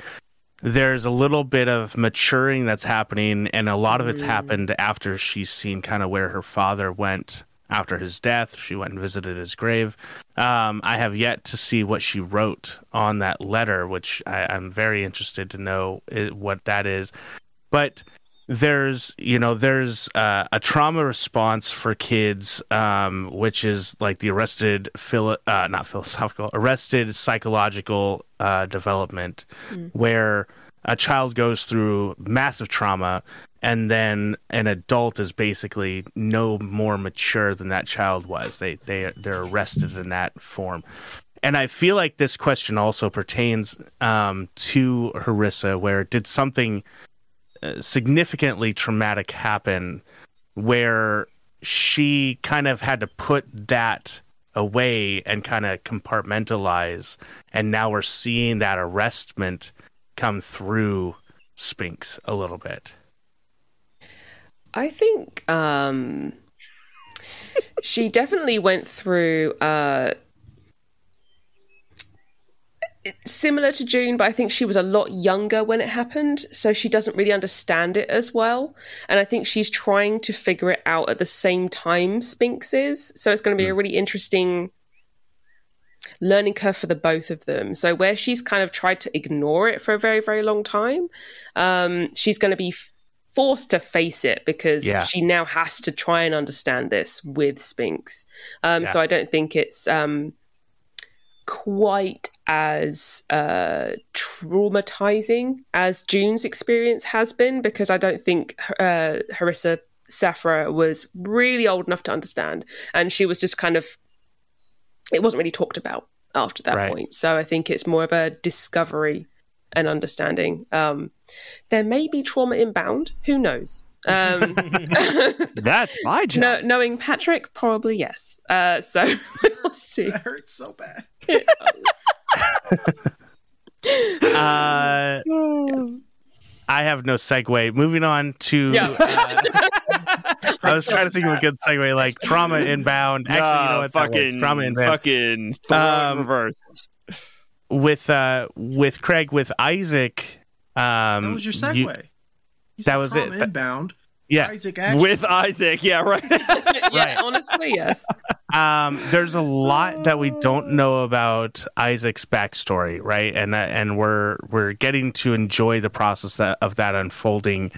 Um, I like that we get to see see Pat like like not peeling like an onion, but like like a with a crowbar peeling away a lot of the layers of that trauma Me and what just happened. To press down Mhm. on the box as he's Yeah. trying to open it. Yeah. Yeah. Great, great. Yeah, it's a lot of fun. Needs to stay. It's a really, honestly, it's a great vaudeville act.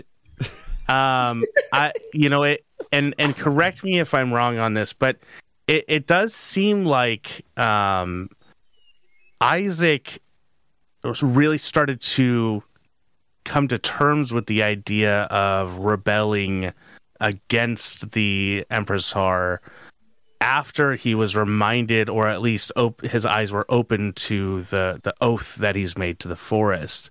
Is that a big moment for Isaac, where he kind of says, "Okay, now it's justified for me to act this way officially"?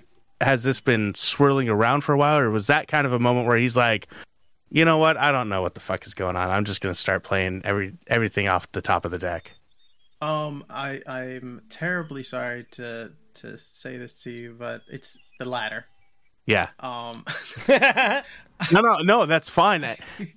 I uh Isaac has an intelligence of eight, and he there was a, a moment or a scene, I believe it's episode five or six, um, where Corky Harl, I like, um, Yeah. has him floating and looking at the entirety of the, was the. Western Wields, as well as pointing to Rowley and saying, "You made an oath to all of this."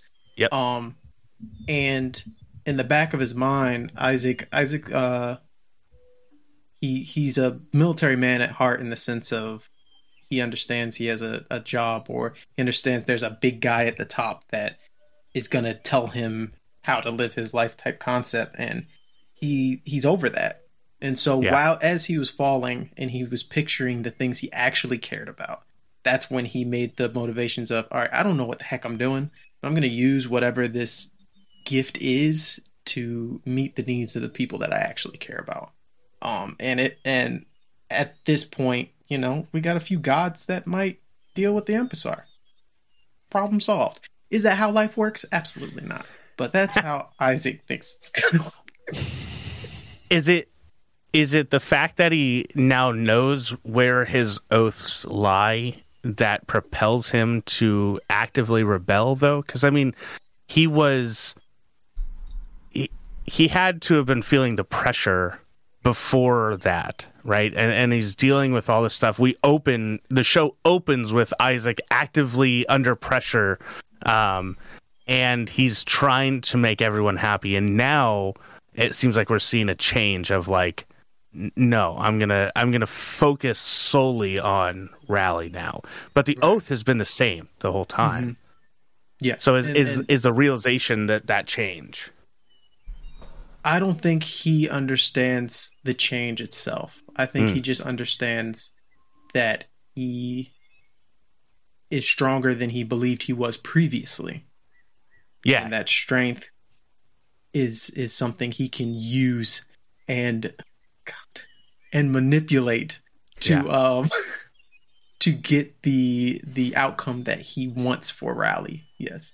And Isaac is a very difficult character for me to play because the way he thinks is completely the opposite of how I think. And so um I agree in the sense of what you're saying. That's how Isaac should should look at this. Like, yes, you you, you Yeah. gotta work together with the forest and, and and become make rally and the forest stronger, and then you don't have to worry about the Empressar.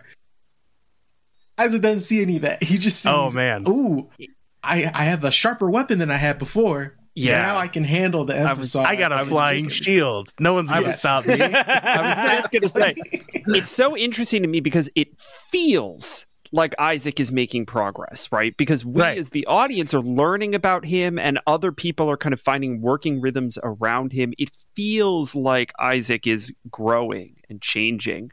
But it, at, at its core, Craig, I think you're you're sort of right that like Isaac is, was, and has always been the fixer and a magic shield, vines on call, and uh, you know, and and and and potentially the wrath of these elder gods are uh, tools in the options box, Mm-hmm. right? They're just bigger weapons that he can pick up and swing at the problem.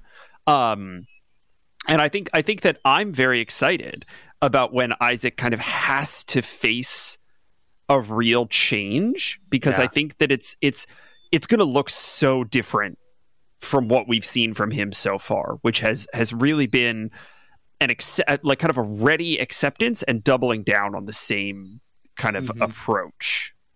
I'm I'm going through my head right now of like characters in shows and and and stories that they they do change. Ultimately, they change, but the way that they think or you know who they are doesn't change. And like the number one, and I don't know why I haven't watched this in twenty plus years. The number one that comes to my mind is Vegeta from from uh, um, Dragon Ball Z because Vegeta is genuinely the same person throughout the entire 20 year show. Like, Yeah. But he- most character development out of But he exactly he has the most character. He's he becomes one of That's the best people pull. ever. But the way he thinks is exactly the same in the first episode as it is in the last episode. Mm. And So and I true. I feel like that could be something really interesting to watch with Isaac, where it's like yeah. we know you're better. We know you're better somehow, but the way you're going about it is so weird exactly. that it's I want to watch it. Yeah. Yeah. Oh man, that is that is eerily exactly what I'm trying to do, which is scary. Vegeta. Vegeta's one of my favorite DBZ fight uh p- characters, and Mm. that's funny how uh, holy crap That's really art good. imitating art. I guess I don't know. Yeah, Art man. imitating the shit we remember growing up with as children watching fucking Toonami way too Yeah. late at night. worth Watching Patrick- marathons, baby. Patrick's like, yeah, this is gonna be like anime inspired. He's thinking Princess Mononoke, and Craig's over here like Dragon Ball Z. Let's do it. I'm into it. I'm into it. I'm 100% here for it. Uh, I don't think you mechanically get any Super Saiyan powers, I was gonna but say- Talking about him, Paladin. Yeah, he's a pal. If he goes monk, he's literally a, a Super Saiyan at that point. Isaac's not True. flexible enough for all that shit. He's like 40 Nah. years old. It's also fun playing like not too old of a Yeah. person, Mm. but like older than than I am, and just the assumption of certain things that happen as you age. And let's see, he's a lumberjack, but you know, he probably doesn't stay as healthy as he used to when he was a soldier. And yeah. uh, it's it's he's a blast to play in, in that aspect. But I do very have to ask: is there's there's a couple times where the way that Isaac comes off, and maybe it's maybe it's how you portray him. How maybe that's just how you're playing. You're dealing with a lot going on, but like in, I think it was towards the end of episode seven where, um, you've sent June off, or or I'm sorry, you've sent uh, Harissa and Guard off into the forest, and you're trying to talk to June, and you're trying to be like, "Look, we need to do this." And the whole time, the whole time, like you guys are having a conversation. All all that Isaac is doing is going like, "Look, you need to listen to me. Look, just listen to me." That's his whole point. It's not even like he's making a point. His point is, June, just listen to what I'm saying. And I felt like that was like an age thing. Was like, look, I'm Oh, older than you. I don't actually have a point, but here you need to listen to what I'm saying. I- Isaac is, and I and I I I go back to this mainly because I just got out, but um, of the military, I have to keep saying, um, and that's that concept, and that's that leadership role that happens within the military in the sense of a good communicative way of talking to somebody, and you want them to listen to you is to listen to them and understand where they're coming from. They don't do that, and so Isaac has been going through he's like he's like no i have this great idea and just listen to it and then our problems will be solved and it's like no dude that's not how you communicate with somebody you want them to be able to Yep. not only work with you but build a relationship with them I genuinely feel like each of you picked a very specific bad communication style and said, let me do that for a year and a half because that sounds fun. Yeah, is Harissa fun. and Isaac are going to get nothing done ever. Like, oh honestly. it was so and the funny thing is when when we had the conversation I, isaac and Har- uh, harissa had the conversation in my uh, this one i knew i was thinking like isaac because in my head i was like this is gonna go smoothly which is understanding Chris, and uh, I- Isaac's gonna say what he needs to say. Harissa's gonna be like, you know what? Yeah, it happens, and boom, bada boom. And it started going, and I started getting into Isaac's thought process, and I was like, oh, this is this is gonna go poor. Oh, this is terrible. This is Yeah. Oh gosh. Oh man. Oh, that left a bad taste in my mouth, but it was so good. um, uh, a quick segue. We have we do have questions from our our yeah. listenership. Mm, Our listenership, I've heard of them. love that. Yeah. Uh, we mention them every once in a while. Um, and the first question I, I want to ask, just because you know we've we've touched on each of your characters a little bit, is uh, this first question is from Elderberry, which um, Elderberry is spelled with an A, which makes me very happy. Uh, And- Elderberry is our newest rally defender on Patreon, so thank you very much, Hey. Elderberry. What's up, We Elderberry? owe you, you our very lives. It's really hard not to say Barry like uh, NoHo Hank from the show Barry because it's the best. So um, just be happy uh, changing your name. Uh, the question is, what was the biggest inspirations for the characters? Um, so I'd love to hear. I mean, we we got in pretty deep and philosophical with with my question. So you know, get deeper and more philosophical with this. I actually we've had we've had a number of questions about like how did you come up with the character or are you kind of things that are sort of in this vein. This is an interesting spin on that. I like that specific phrasing yeah, for that question.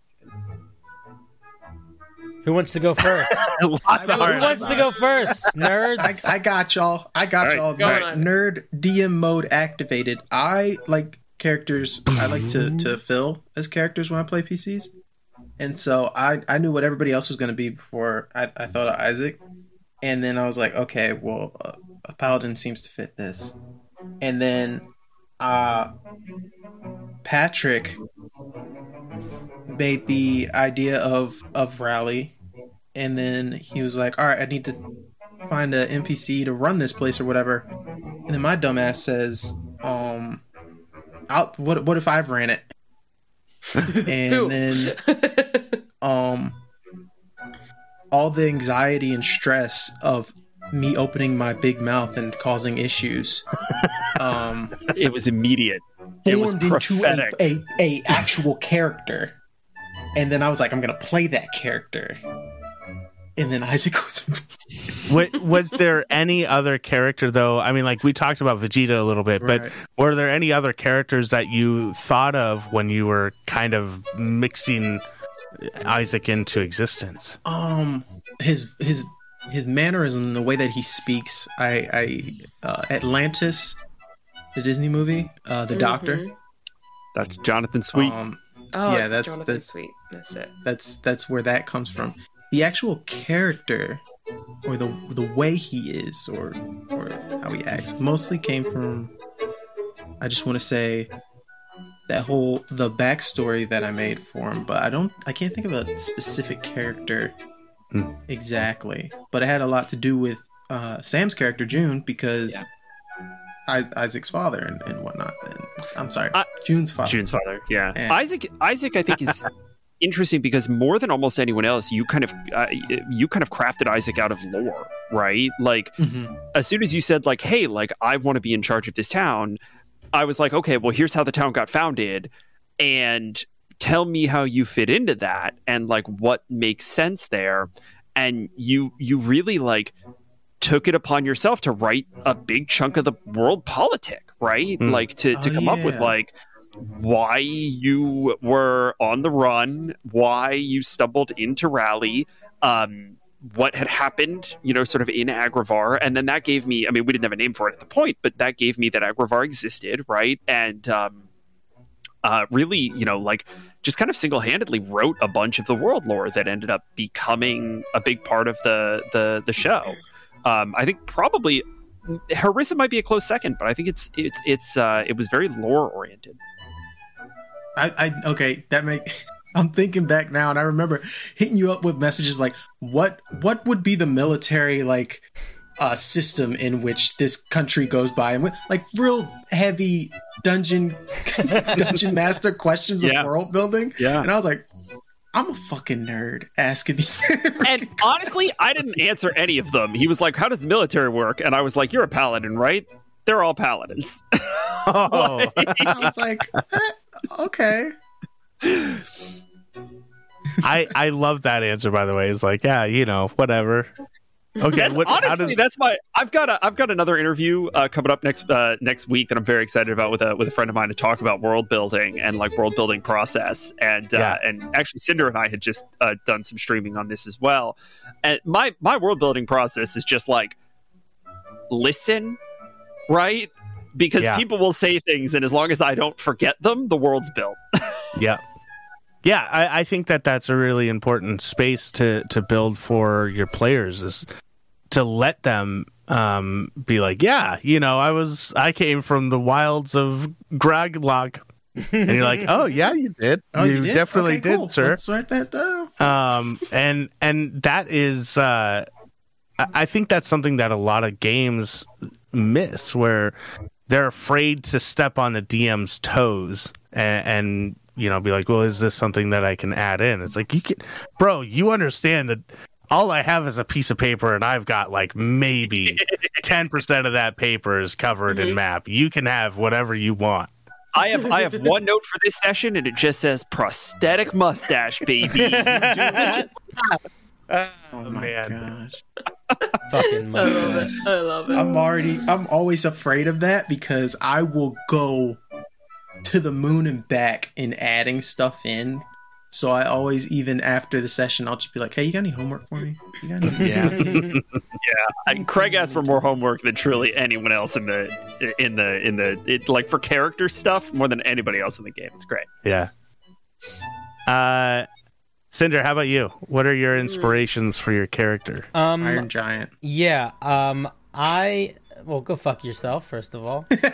Um, so the initial idea came from I like I just I liked the idea I like the idea of being something that is very scary looking. Um, so I genuinely was like looking at like Dark Souls monsters and things from like Bloodborne for a while and being like, all right, how would these things? What could I? How could I turn something like this into a character? And I don't remember if I, I didn't really have a personality in mind, but I liked the idea of this character that really was the their their job was to protect the town, and that was all they did. And to it to an extreme that was inhuman and could potentially lead to like conflict or even just the severity of how strictly they followed that code would be a little scary potentially. I thought that was very interesting and would be a lot of fun. Um, also, I love playing the. I, I like characters that are like innocent and horrifying at the same time. Is kind of like a wonderful combination. So, like, yeah, Iron Giant was definitely in there, um, as well as like an inspiration. But honestly, I didn't even think about the Iron Giant until like we were already kind of into it, and then I was like, "Oh fuck, I'm very much Iron Gianting." um, I I think of Alphonse from uh, uh, from Fullmetal Alchemist a lot, which is like the younger brother, but he's this giant, terrifying suit of armor. Um, and other than that, um, in a weird sort of way, um, like a lot of just like AIs, like I like like like the female AI in Ex Machina. Um, I was I was thinking about like just creatures that are like I, I thinking about how do I how do I play a thing that exists in the world in such a way that it appears that it is thinking and interacting and having sort of like humanoid connections, but it's kind of unclear how much of that is programmed. Um, and Yeah. then uh, the, this idea of like, and then what happens when like the programming like starts to change a little bit. But yeah, Yeah. Dark Souls uh, and and uh, Fullmetal Alchemist were probably the two biggest, and then Iron Giant in hindsight is huge also. A little bit of Iron Giant just sprinkled on top Always. Yeah, of course. to make us all cry. Yeah. Emily, how about you? Uh, for Harissa's personality, uh, I would say I took. Um, uh, there was. I joked, but I was just like, "Oh, Puss in Boots from Shrek," um, but but also like um, a little bit of kind of like a Zorro sprinkling, and also like a um, a Inigo Montoya as well. Mm. Um, a little bit of that for for Harissa, but nothing quite as um, flamboyant. I wanted her to be a little bit spicy, but not necessarily like um I don't know. I did. I did like the idea of her swinging from a chandelier at some point. So maybe that will happen when there is Oh, a, when there is a chandelier Oh, to yeah. swing from. Yeah, yeah. We're all Um, Yeah, we're all gonna hear it in the audio when Pat is making sure you know. Like, and you guys enter a grand hallway, and there's a giant, Giant chandelier, yeah. Uh, and also some paintings on the chandeliers. side. hmm hmm Um, but yes, I, I liked that sort of um, just spicy sort of character and a little bit of kind of like flair. Um, but I don't know whether that's come across completely, but I always have them in my mind whenever I kind of like whenever I'm kind of like sitting in in Harissa's head. Um, but I, like I said, I think she's just kind of developed and evolved, especially with Spinks now being this new addition into something that I don't really see seated in any kind of original inspiration anymore. She's just kind of like taken on her own thing. Um, I mean, yeah, I with just- with the whole like dragon Drakewarden thing, it's really easy when you're creating a, a, a Drakewarden to be like, yeah, it's gonna be like Eragon or you Right. know what the hundreds of other dragon riders. how to Train Your Dragon, sort of. how to train your dragon, even you know uh, ring wraiths and and Mm. the Nazgul, and it's like. It, you've got these crazy cool epic dragon stuff and then you're Mm. like yeah or i could just have a muppet that's gonna follow me around yeah, or we could just relive Mulan and it's fine. Um, yeah so- Mulan, there it is yeah, literally, like I've got Eddie Murphy now by my side the whole time. so it's like Shrek. It's basically it's just Shrek. Um, yeah So yeah, uh, I think it was a little bit of that kind of um, uh, feeling, very like uh, Harissa is this kind of really ridiculous, um, knows what she's doing, very suave. Even though she has no like her charisma score is terrible, but she thinks she has charisma. Um, yeah it's funny like that the- you chose you chose um you know zorro yeah and Yeah. inigo montoya and you have like no charisma. It's like those are two of the most charismatic characters we've ever seen. Which is why I love her so much. She thinks she's charismatic, and no, And then every Um, time Isaac walks into the room,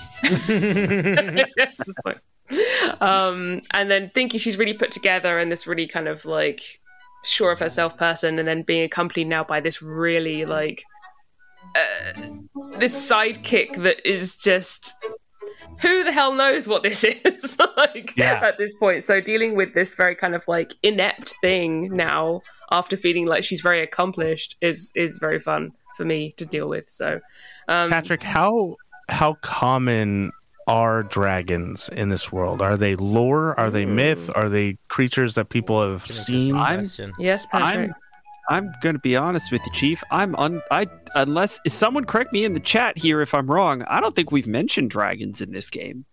So this is dungeons. this could be True.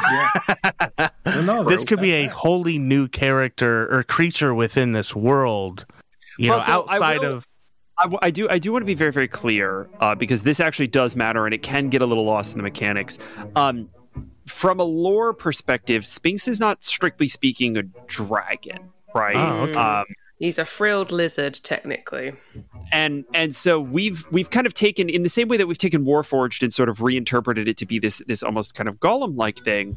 We Yeah. have taken um, these familiars, these these you know kind of lizard familiars, um, and interpreted them as you know kind of uh, reinterpreted dragons, right? yeah um and and and so if your if your question then then we can kind of tease apart right like how how much how much are dragon dragons prevalent in this world i genuinely have no idea i haven't had cause to reach for one yet so i Yeah. do not know um i would imagine Taking like a note for next session.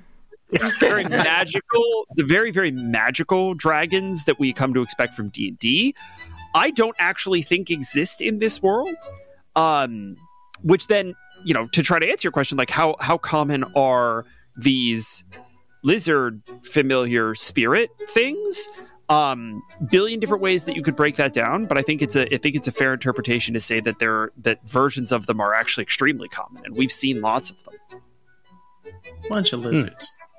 Lots of lizards. Yeah, I mean, like the geckos are everywhere, and Mm-hmm, we got uh, a whole family line that has seen had these these lizards. Uh, Yeah. But but they're they're different, right? There are a whole bunch of different ones, and Yeah. you know, I made the joke back uh, back when you guys first released the episode where the Komodo dragon showed up. Komodo is an actual place on Earth, Mm-hmm. and that's why they're called Komodo dragons. So I'm like, Mhm. you know, there's a Komodo in this world. Uh, There is now. there is now, yeah. Yep, alternate universe. Yeah. Uh, Yeah. This is definitely Just put a- alternate just put a Komodo, a Komodo Detroit or something like that. Detroit. It's actually it's a it's I a like that. neighborhood. in, Okay. it's a neighborhood in Agrivar, uh, and uh, Don't go there. don't go, don't, don't. definitely don't go there. Um, def- so Oh. I think that it's important that uh, we discuss uh, before we get too far. Um, Yeah. We need to discuss th- what everybody's talking about. What is Um, everybody talking about? What is everyone Whoa. talking about? We're all we're all wondering what's with the prosthetic mustache. All right, all right, all right. Yeah, I it's love this. I Yes. love this so much because I have I have an in character answer that I, I I have been waiting for someone to ask and they haven't yet. Um, and I think I'm going to try to save it for the actual show. But there is an in universe reason for the Okay. prosthetic mustache, right? Like Whiskers has a reason for why he does this. He's not just a fully crazy person. He's a little bit of a crazy person. Um, It's wait more than vanity. yes. Really Uh, eh, interesting. eh, it's more nuanced than that anyway. Okay. Um, so there's an in unit. If you guys want to ask the question, I will answer it on the show as Whiskers because goddamn, I've been waiting for it. Um, Uh, but you hear that, listeners? Uh, Anybody who's like out there, like Tyler, ask the fucking question that we're all wondering. Um, it's it's gonna come eventually, right? Like, don't ruin it. Don't ruin the surprise. Mm. that said, I'm happy to answer how the fuck did I come up with a character for a prosthetic mustache? Hell yeah. Uh, this well, was hold on. Prosthetic mustache is one thing, but you went a step further when you're like, yeah. Also, he's got like he's got like uh he Yep. a gauge thing Yeah. for piercings that help him with the prosthetic Yes, mustache. yes, yes. There was it was one thing when it was just kind of hanging there, but now you've like turned it into an art form akin to an entire culture. Yep. They're prosthetic beards that you know you get the you get the little little piercings in your cheeks and then you just There are now. just hang it on there. So- yeah. uh, I needed um, a camp cook for the first time that that they were kind of going to go out into into the into the western fields, uh, and I needed a camp cook because I fucking love a camp cook. I've never had a camp cook character not hit right, like not be one of the best sleeper characters. Like you've Sure. got to have a camp cook. Um, and so we, I had a gap for it, and this was, you know, this was before we had the Patreon, before we had like people suggesting names, which you could do if you go to our Patreon. Uh, you know, it's it's it, it was before we had you know kind of a Discord where people could suggest things as well. Um, and so I, I, I kind of looked at the table. I said, like, okay, well, who did I get a bunch of characters from for backstory, right? Like, I have a ton of characters from Isaac's backstory, ton of characters in Rally that Isaac created, ton of characters in Rally that June created, um, a few characters in Rally that that Harissa either created or was responsible for, and a ton of other characters beyond that. Uh, Cinder, why have you not created any NPCs for me? Right, like you just said, there, there was a big old empty space, um, and I said, come up with a, an NPC concept or an NPC, however much detail you want to flesh out. And he came back to me and he said, I want the following things. I want this person to be well traveled, easy enough. I want this person to be superstitious, okay. And I want this person to aesthetically probably have like a prosthetic of some kind. And I'm sure that when Cinder opened his mouth, he was thinking like a leg, right? He wanted I was a one hundred percent thinking peg leg. Yes. And so, of course, I go off and I'm like, Emily, what's the most obnoxious, ridiculous prosthetic that we can come up with? And we kicked around a couple of different things. Like ears Um, or something, right? Like Yeah, we, kicked around a, we kicked around a couple of different things. And at some point, I I I said the phrase prosthetic facial hair, and then then it just it tumbled out. I was like, he has a prosthetic mustache.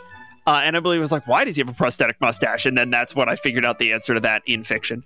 Um, and Although I have to say, I'm proud of coming up with the nose ring being the hook. Emily was- came up with the nose ring. you. Yeah, that was, that was. Um, It's so perfectly ridiculous. You're both so toxic. You did- This is toxic behavior. so toxic. It's just so fucking ridiculous. Well, and I, like I, I kind of want to talk talk about how fucking ridiculous it is because this Let me know. conversation, a lot of I know, I know you fucking know, a lot of this conversation has been, hey, what are how how do you guys get into the heads of these very real characters? And like how do you think about like their foibles and their traumas and their difficulties and their poor communication styles and the drama and the tension and the conflict that that creates which is really fucking cool to listen to right? Like it is the it is the the oomph the art behind everything that we're doing here. Uh, it, it you you you can't let it get monotonous right? Yeah. like sometimes you gotta throw a little dumb joke in there and and spinks is a lot of this right? But even spinks has a lot of uh, very serious kind of thought put into him that is very very important. Whiskers is just not that fucking deep Yeah. right? Like he's he's a little bit of garfield the deals warlock in this universe right? Like he's just a silly little guy with silly little plans and uh, Are you he's a lot of fun I don't Little? believe you. I was going to say, now that you're saying that, I feel like you are actually trying to set a tone here so that Putting, putting we that can have something over. really I'm, I'm tragic Cindy. happen and just like Yeah. melt us. The the So- tragic the most tragic this in One characters are the ones you don't take seriously at Yep. first. see how I am Yeah. distrusted. You see how it goes. Uh, No, Um, I'm with them. I get it. I'm a DM. I know how it is. Look at I- Agent One Coulson Piece. and the Avengers. You're absolutely right. Uh, He's a joke until he's dead. yeah, and- yeah. and I, I think, I, but I think that that's like you got to have some of those tools, right? Like you've got to have some of those silly characters that you can then like put into danger, put into peril, um, and and have them grow and kind of have them have some space to, to to sort of flex and become a more substantial part of the world. Big Paul was kind of this, right? Yeah. Like I needed a big guy, and at the last, literally the last second, I decided to make him very intelligent and fairly refined for laughs, right? And then now, as we get to episode eight, and he has this very heartfelt conversation with June, we're starting to learn a little bit about his sort of difficult backstories and so forth. And like, Mm. you know, you've you, it's it's that contrast that's really important, and that ridiculousness I think is really really valuable. So like, Yeah. um, yeah, I No, think it- anytime I I can take a bite out of that apple, I will. It's it's really it's honestly very true. I I had a game um where I had a cook ironically at a at a diner that the characters would always go to and it was basically a fantasy Denny's. Um and The fantasy Denny's, man, that's Yeah. good. Um, and they had there's the server who was their biggest fan, Trevor, and he's like this bro. And the characters every after every mission, they'd go sit down, have some coffee and breakfast, and they'd tell Trevor about it, and they'd figure out what they're gonna do next. Right? It's it's really great. It gives them a chance to reflect. And he's this, this bro, like bro, what did you guys do this last time? Right? And it's really fun. And they got to know him, and the more they get to know him, the more they like him. Eventually, at the end of what we actually recorded, he had become basically like the the new defender of town when they go away. They put they trained him to do that. And and so he was becoming more serious. And they're never ever going to hear this cuz they don't listen to this show or or anything. But Yeah. I had plans where the next time the next season of our of our gameplay was going to be um something was going to invade their hometown and Trevor was going to defend against it alone. And he wasn't going to survive and right before that happens they're going to find out he was his wife was pregnant and it was like going to be very Oh. serious God, yeah, and I was like, No, the Pat, more I thought about this. it, the more I was like, oh my god, I'm being such an asshole for no reason. They love this character. I was fully expecting you to say that he you were prepping him to be the BBEG. No, I think that's so cliche. I think taking Yeah, someone you true. love and making them evil is is Probably cliche. why that was my No, immediate just kill thought. him off. It's like, but kill them off, and it's fine. make them have a pregnant wife, then murder them. Yeah. It's fine. Yes. yeah it was it was gonna be sad on purpose and so there is a there is a little bit of that when you're dm just being able to just make people fall in love just to rip that Mm. carpet out from under them Listen, I will just I say- No, hold fifth. on, Patrick. You lay a finger on Whiskers, and we don't get a chance to actually rescue him. Yeah. Yeah. Repercussions will be. No, see, my Vengeance my my protected noted. NPC is Duly Scrumpy. Scrumpy ever, if anything happens to Scrumpy, we're gonna have words. I mean, stick around for episodes 9, 10, etc. uh so something's Arming our friends that don't exist. Joe morph joe Yes. it's joe morph right Yeah. um it, you never like say it out loud until you have to say it out loud Yeah, Yeah, yeah. Um, he is the one that sent me a conspiracy theory that he has on whiskers and the prosthetic mustache, and and he makes some really good points that I, you know what, I'm I'm gonna save him. Joe and I are gonna we're gonna work on this together. We're gonna, Gonna put together. Okay. our murder board. It might appear behind me one day. Yep. Uh, of what this is, and then in show you can answer it, and we'll know All whether right. we were right or not. Hell yeah. Um, but he asks another question. He asks, um, uh, in re fauna of Rally, we've seen hints of both Komodo and Madagascar. Hmm. Uh, can we expect fauna inspired by other remote islands? I'm guessing from Earth, Earthian remote islands that have made it to this world. yes. Cool. Next question. Good Yeah. question, Joe. Thanks a lot for that. Uh, Craig, that bye. uh, uh, uh, Joe Moore, Joe Morph does an amazing job of paying very close attention to all of the details that sort of get thrown in, and um, I think I think that uh, both both he and and Origami have kind of noticed that I have this really interesting, um, uh, th- th- this really deep interest in you know kind of niche creatures, right? Like animals that are not sort of found all over the world. Uh, you know that that have e- they inhabit these ecological niches that are not you know necessary that are easily filled by other more common things in you know North America, Europe, Asia, what have you.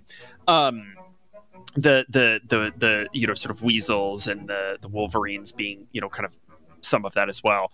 Um, and I, I j- honestly, I think it's just aesthetically interesting, and I think it helps to take a very low magic setting and make it feel a little bit more fantastic, right? Where it's like this is a world that is divergent from our own because these these creatures have filled these eco- these ecological niches in like a bigger way, Yeah. and that it's like a very low stakes, low magic thing that you can do to make a world feel distinct from our own. Because for the love of God, I don't want anyone to actually confuse this for Earth. It is not Earth. It should not look like Earth. Uh, disclaimer: any any. I'm any pretty sure uh, I found. I'm pretty sure I found a podcast. Uh, uh, uh, what's it called? An iPod. Um, by the gate. damn it, I must have left it there. Shit. It's, Shit. it's not. It's going to be like a. Um, You guys what was wait, the show next episode Downton Abbey that had the Starbucks cup in the background? Yeah, right, Yeah. exactly. Yes, yes, hundred percent. Did you guys know that in um in uh in the Mel Brooks movie Spaceballs, uh, people kept leaving plat like styrofoam cups on the sets by accident, so they just incorporated it into the show and then into the movie. And you'll notice whenever they're drinking, everyone's drinking out of styrofoam cups, and it was just like a way to deal with how annoyed That's really people funny. were with leaving them around the set. That's really funny. That's really That's good. great. One day I'll watch. that I, it's a good movie, and I also don't know if it's aged well. I, I haven't seen it in like ten that years. it's. Mel Brooks I mean, definitely was. Uh, he pushed the boundaries. So. Oh, I love Mel Brooks. Yeah. I mean, Blazing Saddles is one of my favorite movies of all time. Oh, Such Blazing Saddles is good. good. such If a I can watch. Blazing Saddles, I think Spaceball would be fun. oh yeah, definitely. Yeah, Yes. you'll enjoy it. Young Frankenstein though, that's the best one he's ever made. It's a very good one. I don't know if it's. Uh, anyway, weird, weird segue. Uh, Perfect segue, is what I meant to say. Perfect. now, uh, Another Origami asked this question at the top of the show, and I think we need to address it.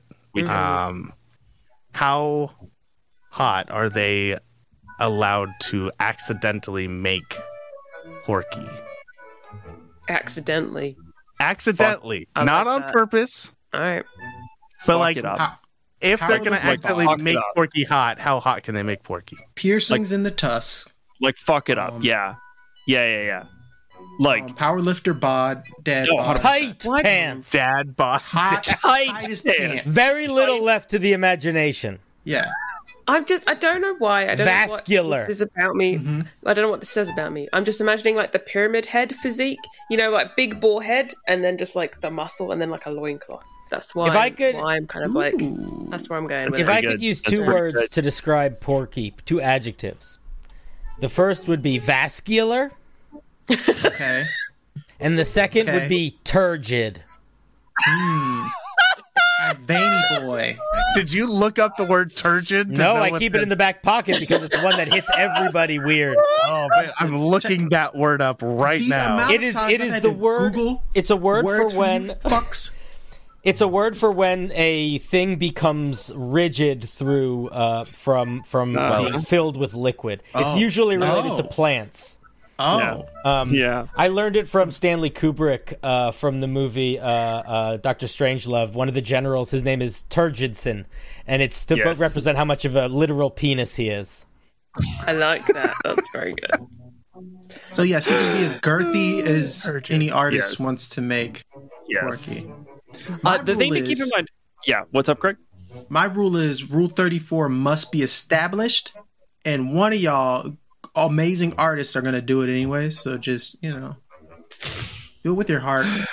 I a paywall. It's fine. We're behind a paywall. It's fine. It's fine. Uh, I'm gonna see yeah, I mean, we, art now. we might as well embrace the inevitability of the thing, right? Like we have we have paying customers. This is definitely a thing that exists on the internet. It's a matter of time. And now, uh, maybe maybe I wasn't listening very well. Uh, You know, Porki in my in my head was basically in my.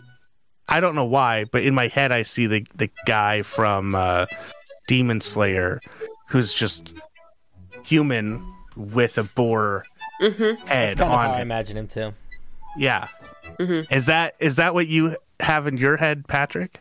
Uh, I'm going to be honest. Uh, two things are true about Porki. One, uh, he canonically shapeshifts. Um, Okay. so there's that. And then two, I I never really thought about what was under the robe, right? Like I do I do envision him as being fully upright. Craig is aghast at that assertion. um uh, he's he like it's, he he stands about as tall as a person. He stands like a person. I imagine him having like he- like hands with thumbs so that he could like hold Hands? tools, right? Um uh, but that's like the level of detail that I, I kind of pushed on that one because like I really don't need to know what's going on in the abs, right? Like that's not really a, Well, a salient Maybe you don't. detail. I don't. everyone else what's does. wrong Yeah. with you? You all are welcome to your fantasies, is what I'm gonna say. um, they're not my fantasies, uh, but you are welcome to them. Porki, help! I'm stuck in this tree trunk. Oh, oh how did I get like this? Oh, Oh no. no! I, I can't. I can't Oh move. no! I'm Step literally swine. stuck. Step swine. I'm logging. Oh my off. god, Emily! First of all, I love you. Second of all, I've been quiet for like a couple minutes because I was trying to think of how to incorporate the phrase "stepbrother" into the joke I was trying to make, Oh, and you hit the nail on the head. I love you. You're amazing. Oh, It's so I'm sickened and I do come in occasionally. Very with- impressed. With singers. oh, Wow. God. Um, Great question, Origami. Great question. Thanks. It's a good question. for that. It's a good Wonderful. question. Uh, Origami Oh, did God. fuck it up. Like fuck The it up. The reason I It's say crap. that is because wasn't it Origami that made all the back tats? Yeah, she Yes. made him Yeah. hot. Yes. Yeah. There's some Origami is the thirsty reason artwork that coming there's, out of there's any amount of thirst going on in this Mm-hmm, podcast. Uh, I don't know. Un- unclear about that exactly. I feel You like know- a lot of people reacted to Big Paul, you all included. Yeah, Uh, that's Isaac very didn't. true. I, I, Isaac think Craig reacted the most viscerally out of everyone. Craig Big- reacted. Craig did. Isaac, Isaac did. did. Yeah. yeah, fair distinction. Fair enough. Yes. Yes. You Yes. said a uh, uh, uh, uh, handsome, bald headed motherfucker. I'm like, hey, that's, that's my That, that's true. Oh. Hell yes. Hell yes. It's always a weird thing to uh, to do a bare minimum description on somebody, and suddenly they're they're a thirst trap for Yep. everybody listening. And you're like, I literally just described bare minimum on this thing. My my favorite thing is that for Big Paul specifically, that moment was not even at his description. I described him as being very big, you know, sort of muscular Goliath man, and everybody was like, "Yeah, okay, that's the dramatic irony that we needed, right? Like Mhm. that, great, cool." It was when you And did then- the voice. And then I did the voice. The voice was Mhm. good. The voice was really. It was. Everybody 'Cause it was so lost their soft. damn mind. it was so soft. Yep. I feel like I could tell him why I'm upset, and Yeah. he'd understand why I was upset. and he wouldn't go overboard in, into why I need to fix my problem. You know Yep. what I'm saying? Yep, Basically, absolutely. he's like he's that. Tom Hardy. He's He's, Tom Hardy, right? Like, that's what we're all Exactly. imagining. Am, am I the only one? Exactly. Okay. No, I, I got there. I I got see there. it. I see it. Oh god. Oh man. Um, so Elderberry has another another question um, Let's go. and asks how much above table coordination goes on to making sure plot points are hit. Mm. And I, I feel like this is a question that Pat and I have Yeah. actually talked about recently a little bit. A little bit, yeah. Um, it's. I would say it's it's not it's definitely not none, right? And so like if you're playing uh, a home game and you are kind of expecting to hit the like levels of sort of audio drama like timing that we're kind of able to hit, like there is communication that happens, right? It isn't I wouldn't say it's always over the table. It's actually often back channel. It's a, it's a lot of I will have an individual conversation with one player who has a very specific thing that they want to do in mind, and then it becomes my responsibility to set up that scene. And that's something that I do in my home games. I find it to be tremendously um, uh, validating for players when they get to Yeah. really pull off that cool moment, uh, especially for the other people at the table. Um, but uh, it's it's also not a lot, right? Like I would say there's maybe one of those moments every couple of sessions, probably every two or three. Um, But those And- conversations feel really, as a player, those conversations, even though those moments Yeah. don't happen all the time, they feel important to have. Yes, Because it they're does- very important. It gives us the space to really push the boundary in terms Mm. of like the storytelling and also to really feel like we are part of the storytelling. yes. I also feel like they happen more between players. Yeah. That's Mhm. true. Um, you guys seem will- like will talk motherfuckers. with each other, saying, Oh, yeah. "Right, we need to have this moment. Let's let's figure out how we can make this happen in the next yeah. episode." There's like one or two things that I am I want to have happen so much and I have to be patient about them and I have spoken to I've I had to speak to a bunch of people about them because it would not be kind to my co-players to spring it upon them. Yeah, Hundred percent. Uh, I get messages from these fucks saying, "Hey, you know, it'd be great to traumatize Isaac even more." And I'm like, "Yeah, let's do it. That actually sounds amazing. I'm, I'm so up, down man. for it." I'm here. Yep. I'm.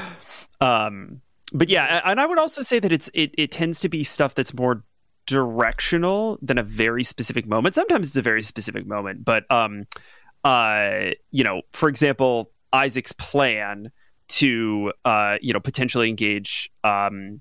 Uh, yeah, we were on the Ag- phone for a minute for that one. yeah, we uh, the, the, to potentially engage to potentially engage Agravar uh, was the result of a, a, a you know kind of a prolonged discussion. We didn't exactly figure out how he wanted to do it, or certainly whether or not it was going to work. But like we did have that sort of back channel conversation about like, hey, like this is what the player wants. Uh, you know, this is what the character, this is what the player thinks the character should do. How does the DM establish an environment so that that can realistically happen, right? Um, and I, I think that you know those conversations are really valuable because they they they to Cinder's point, you know, nail on the head. They help make the players part of the the the story crafting in a way that players can often feel left out of, and Yeah. it that that's what makes this medium different. Is the ability for the players of the game to actually author some of their own story. Mhm. Yeah, I, I think it's it's incredibly cool, and it's really fun when it's it's implemented well, where there's still a level of improv and um, like w- let's see how this goes, but being able to have the conversation with your your players and between players, especially for a podcast, is really important because you guys are telling a, a story more than just playing a game you're using the game as a mechanic to tell the story. Um, and that's ultimately, you know, nobody talks about the Adventure Zone and goes, "Man, I love the way that they played that game." It's like, no, it, it's always I love the story that they told. I love the beats that they hit in that story. It's it's and a part it, they are a part of that experience. And part of that is being able to have moments where you guys can have fun and you know mess with each other or break away. And and it's Oh, like yeah. oh right we're all at a table. We're all just here having fun. Um and that what's that's what keeps people coming back and engaged. Um so there's it's this crazy idea. I think that's why people are so drawn to this medium so much why there's thousands of d&d podcasts because you guys get to tell a story you get to let people in behind that that veil a little bit um and it's fun to do right and it's fun to listen to Yeah. so i think it's yeah. really cool that you guys are able to sit down and talk as a group and and allow these natural things to happen but know and trust each other enough uh, because of those conversations i think it's really Yeah. cool Yeah. Um, and it is. I mean, it's a tremendous amount of fun uh, for us. We have an absolute blast doing it. And, you know, I think you hit the nail on the head that it is that sense of fun that kind of keeps people coming back for more. Uh, and on that note, uh, Yeah. we are going to be wrapping this up, uh, our first kind of new form in rebalancing. I want to thank everybody, all our patrons who came out to watch Yo, us tonight. and- you are all absolutely beautiful. And big thank you for Tyler for hopping in. Yes, Tyler, great, greatest host of all time. Thank you all for coming. Thank you for watching this episode of Rebalancing. Be sure to catch the next episode of Unbalanced Encounters coming to a podcast app near you. Have a great night, everybody. Oh. Bye. Love you. Bye. See you next uh,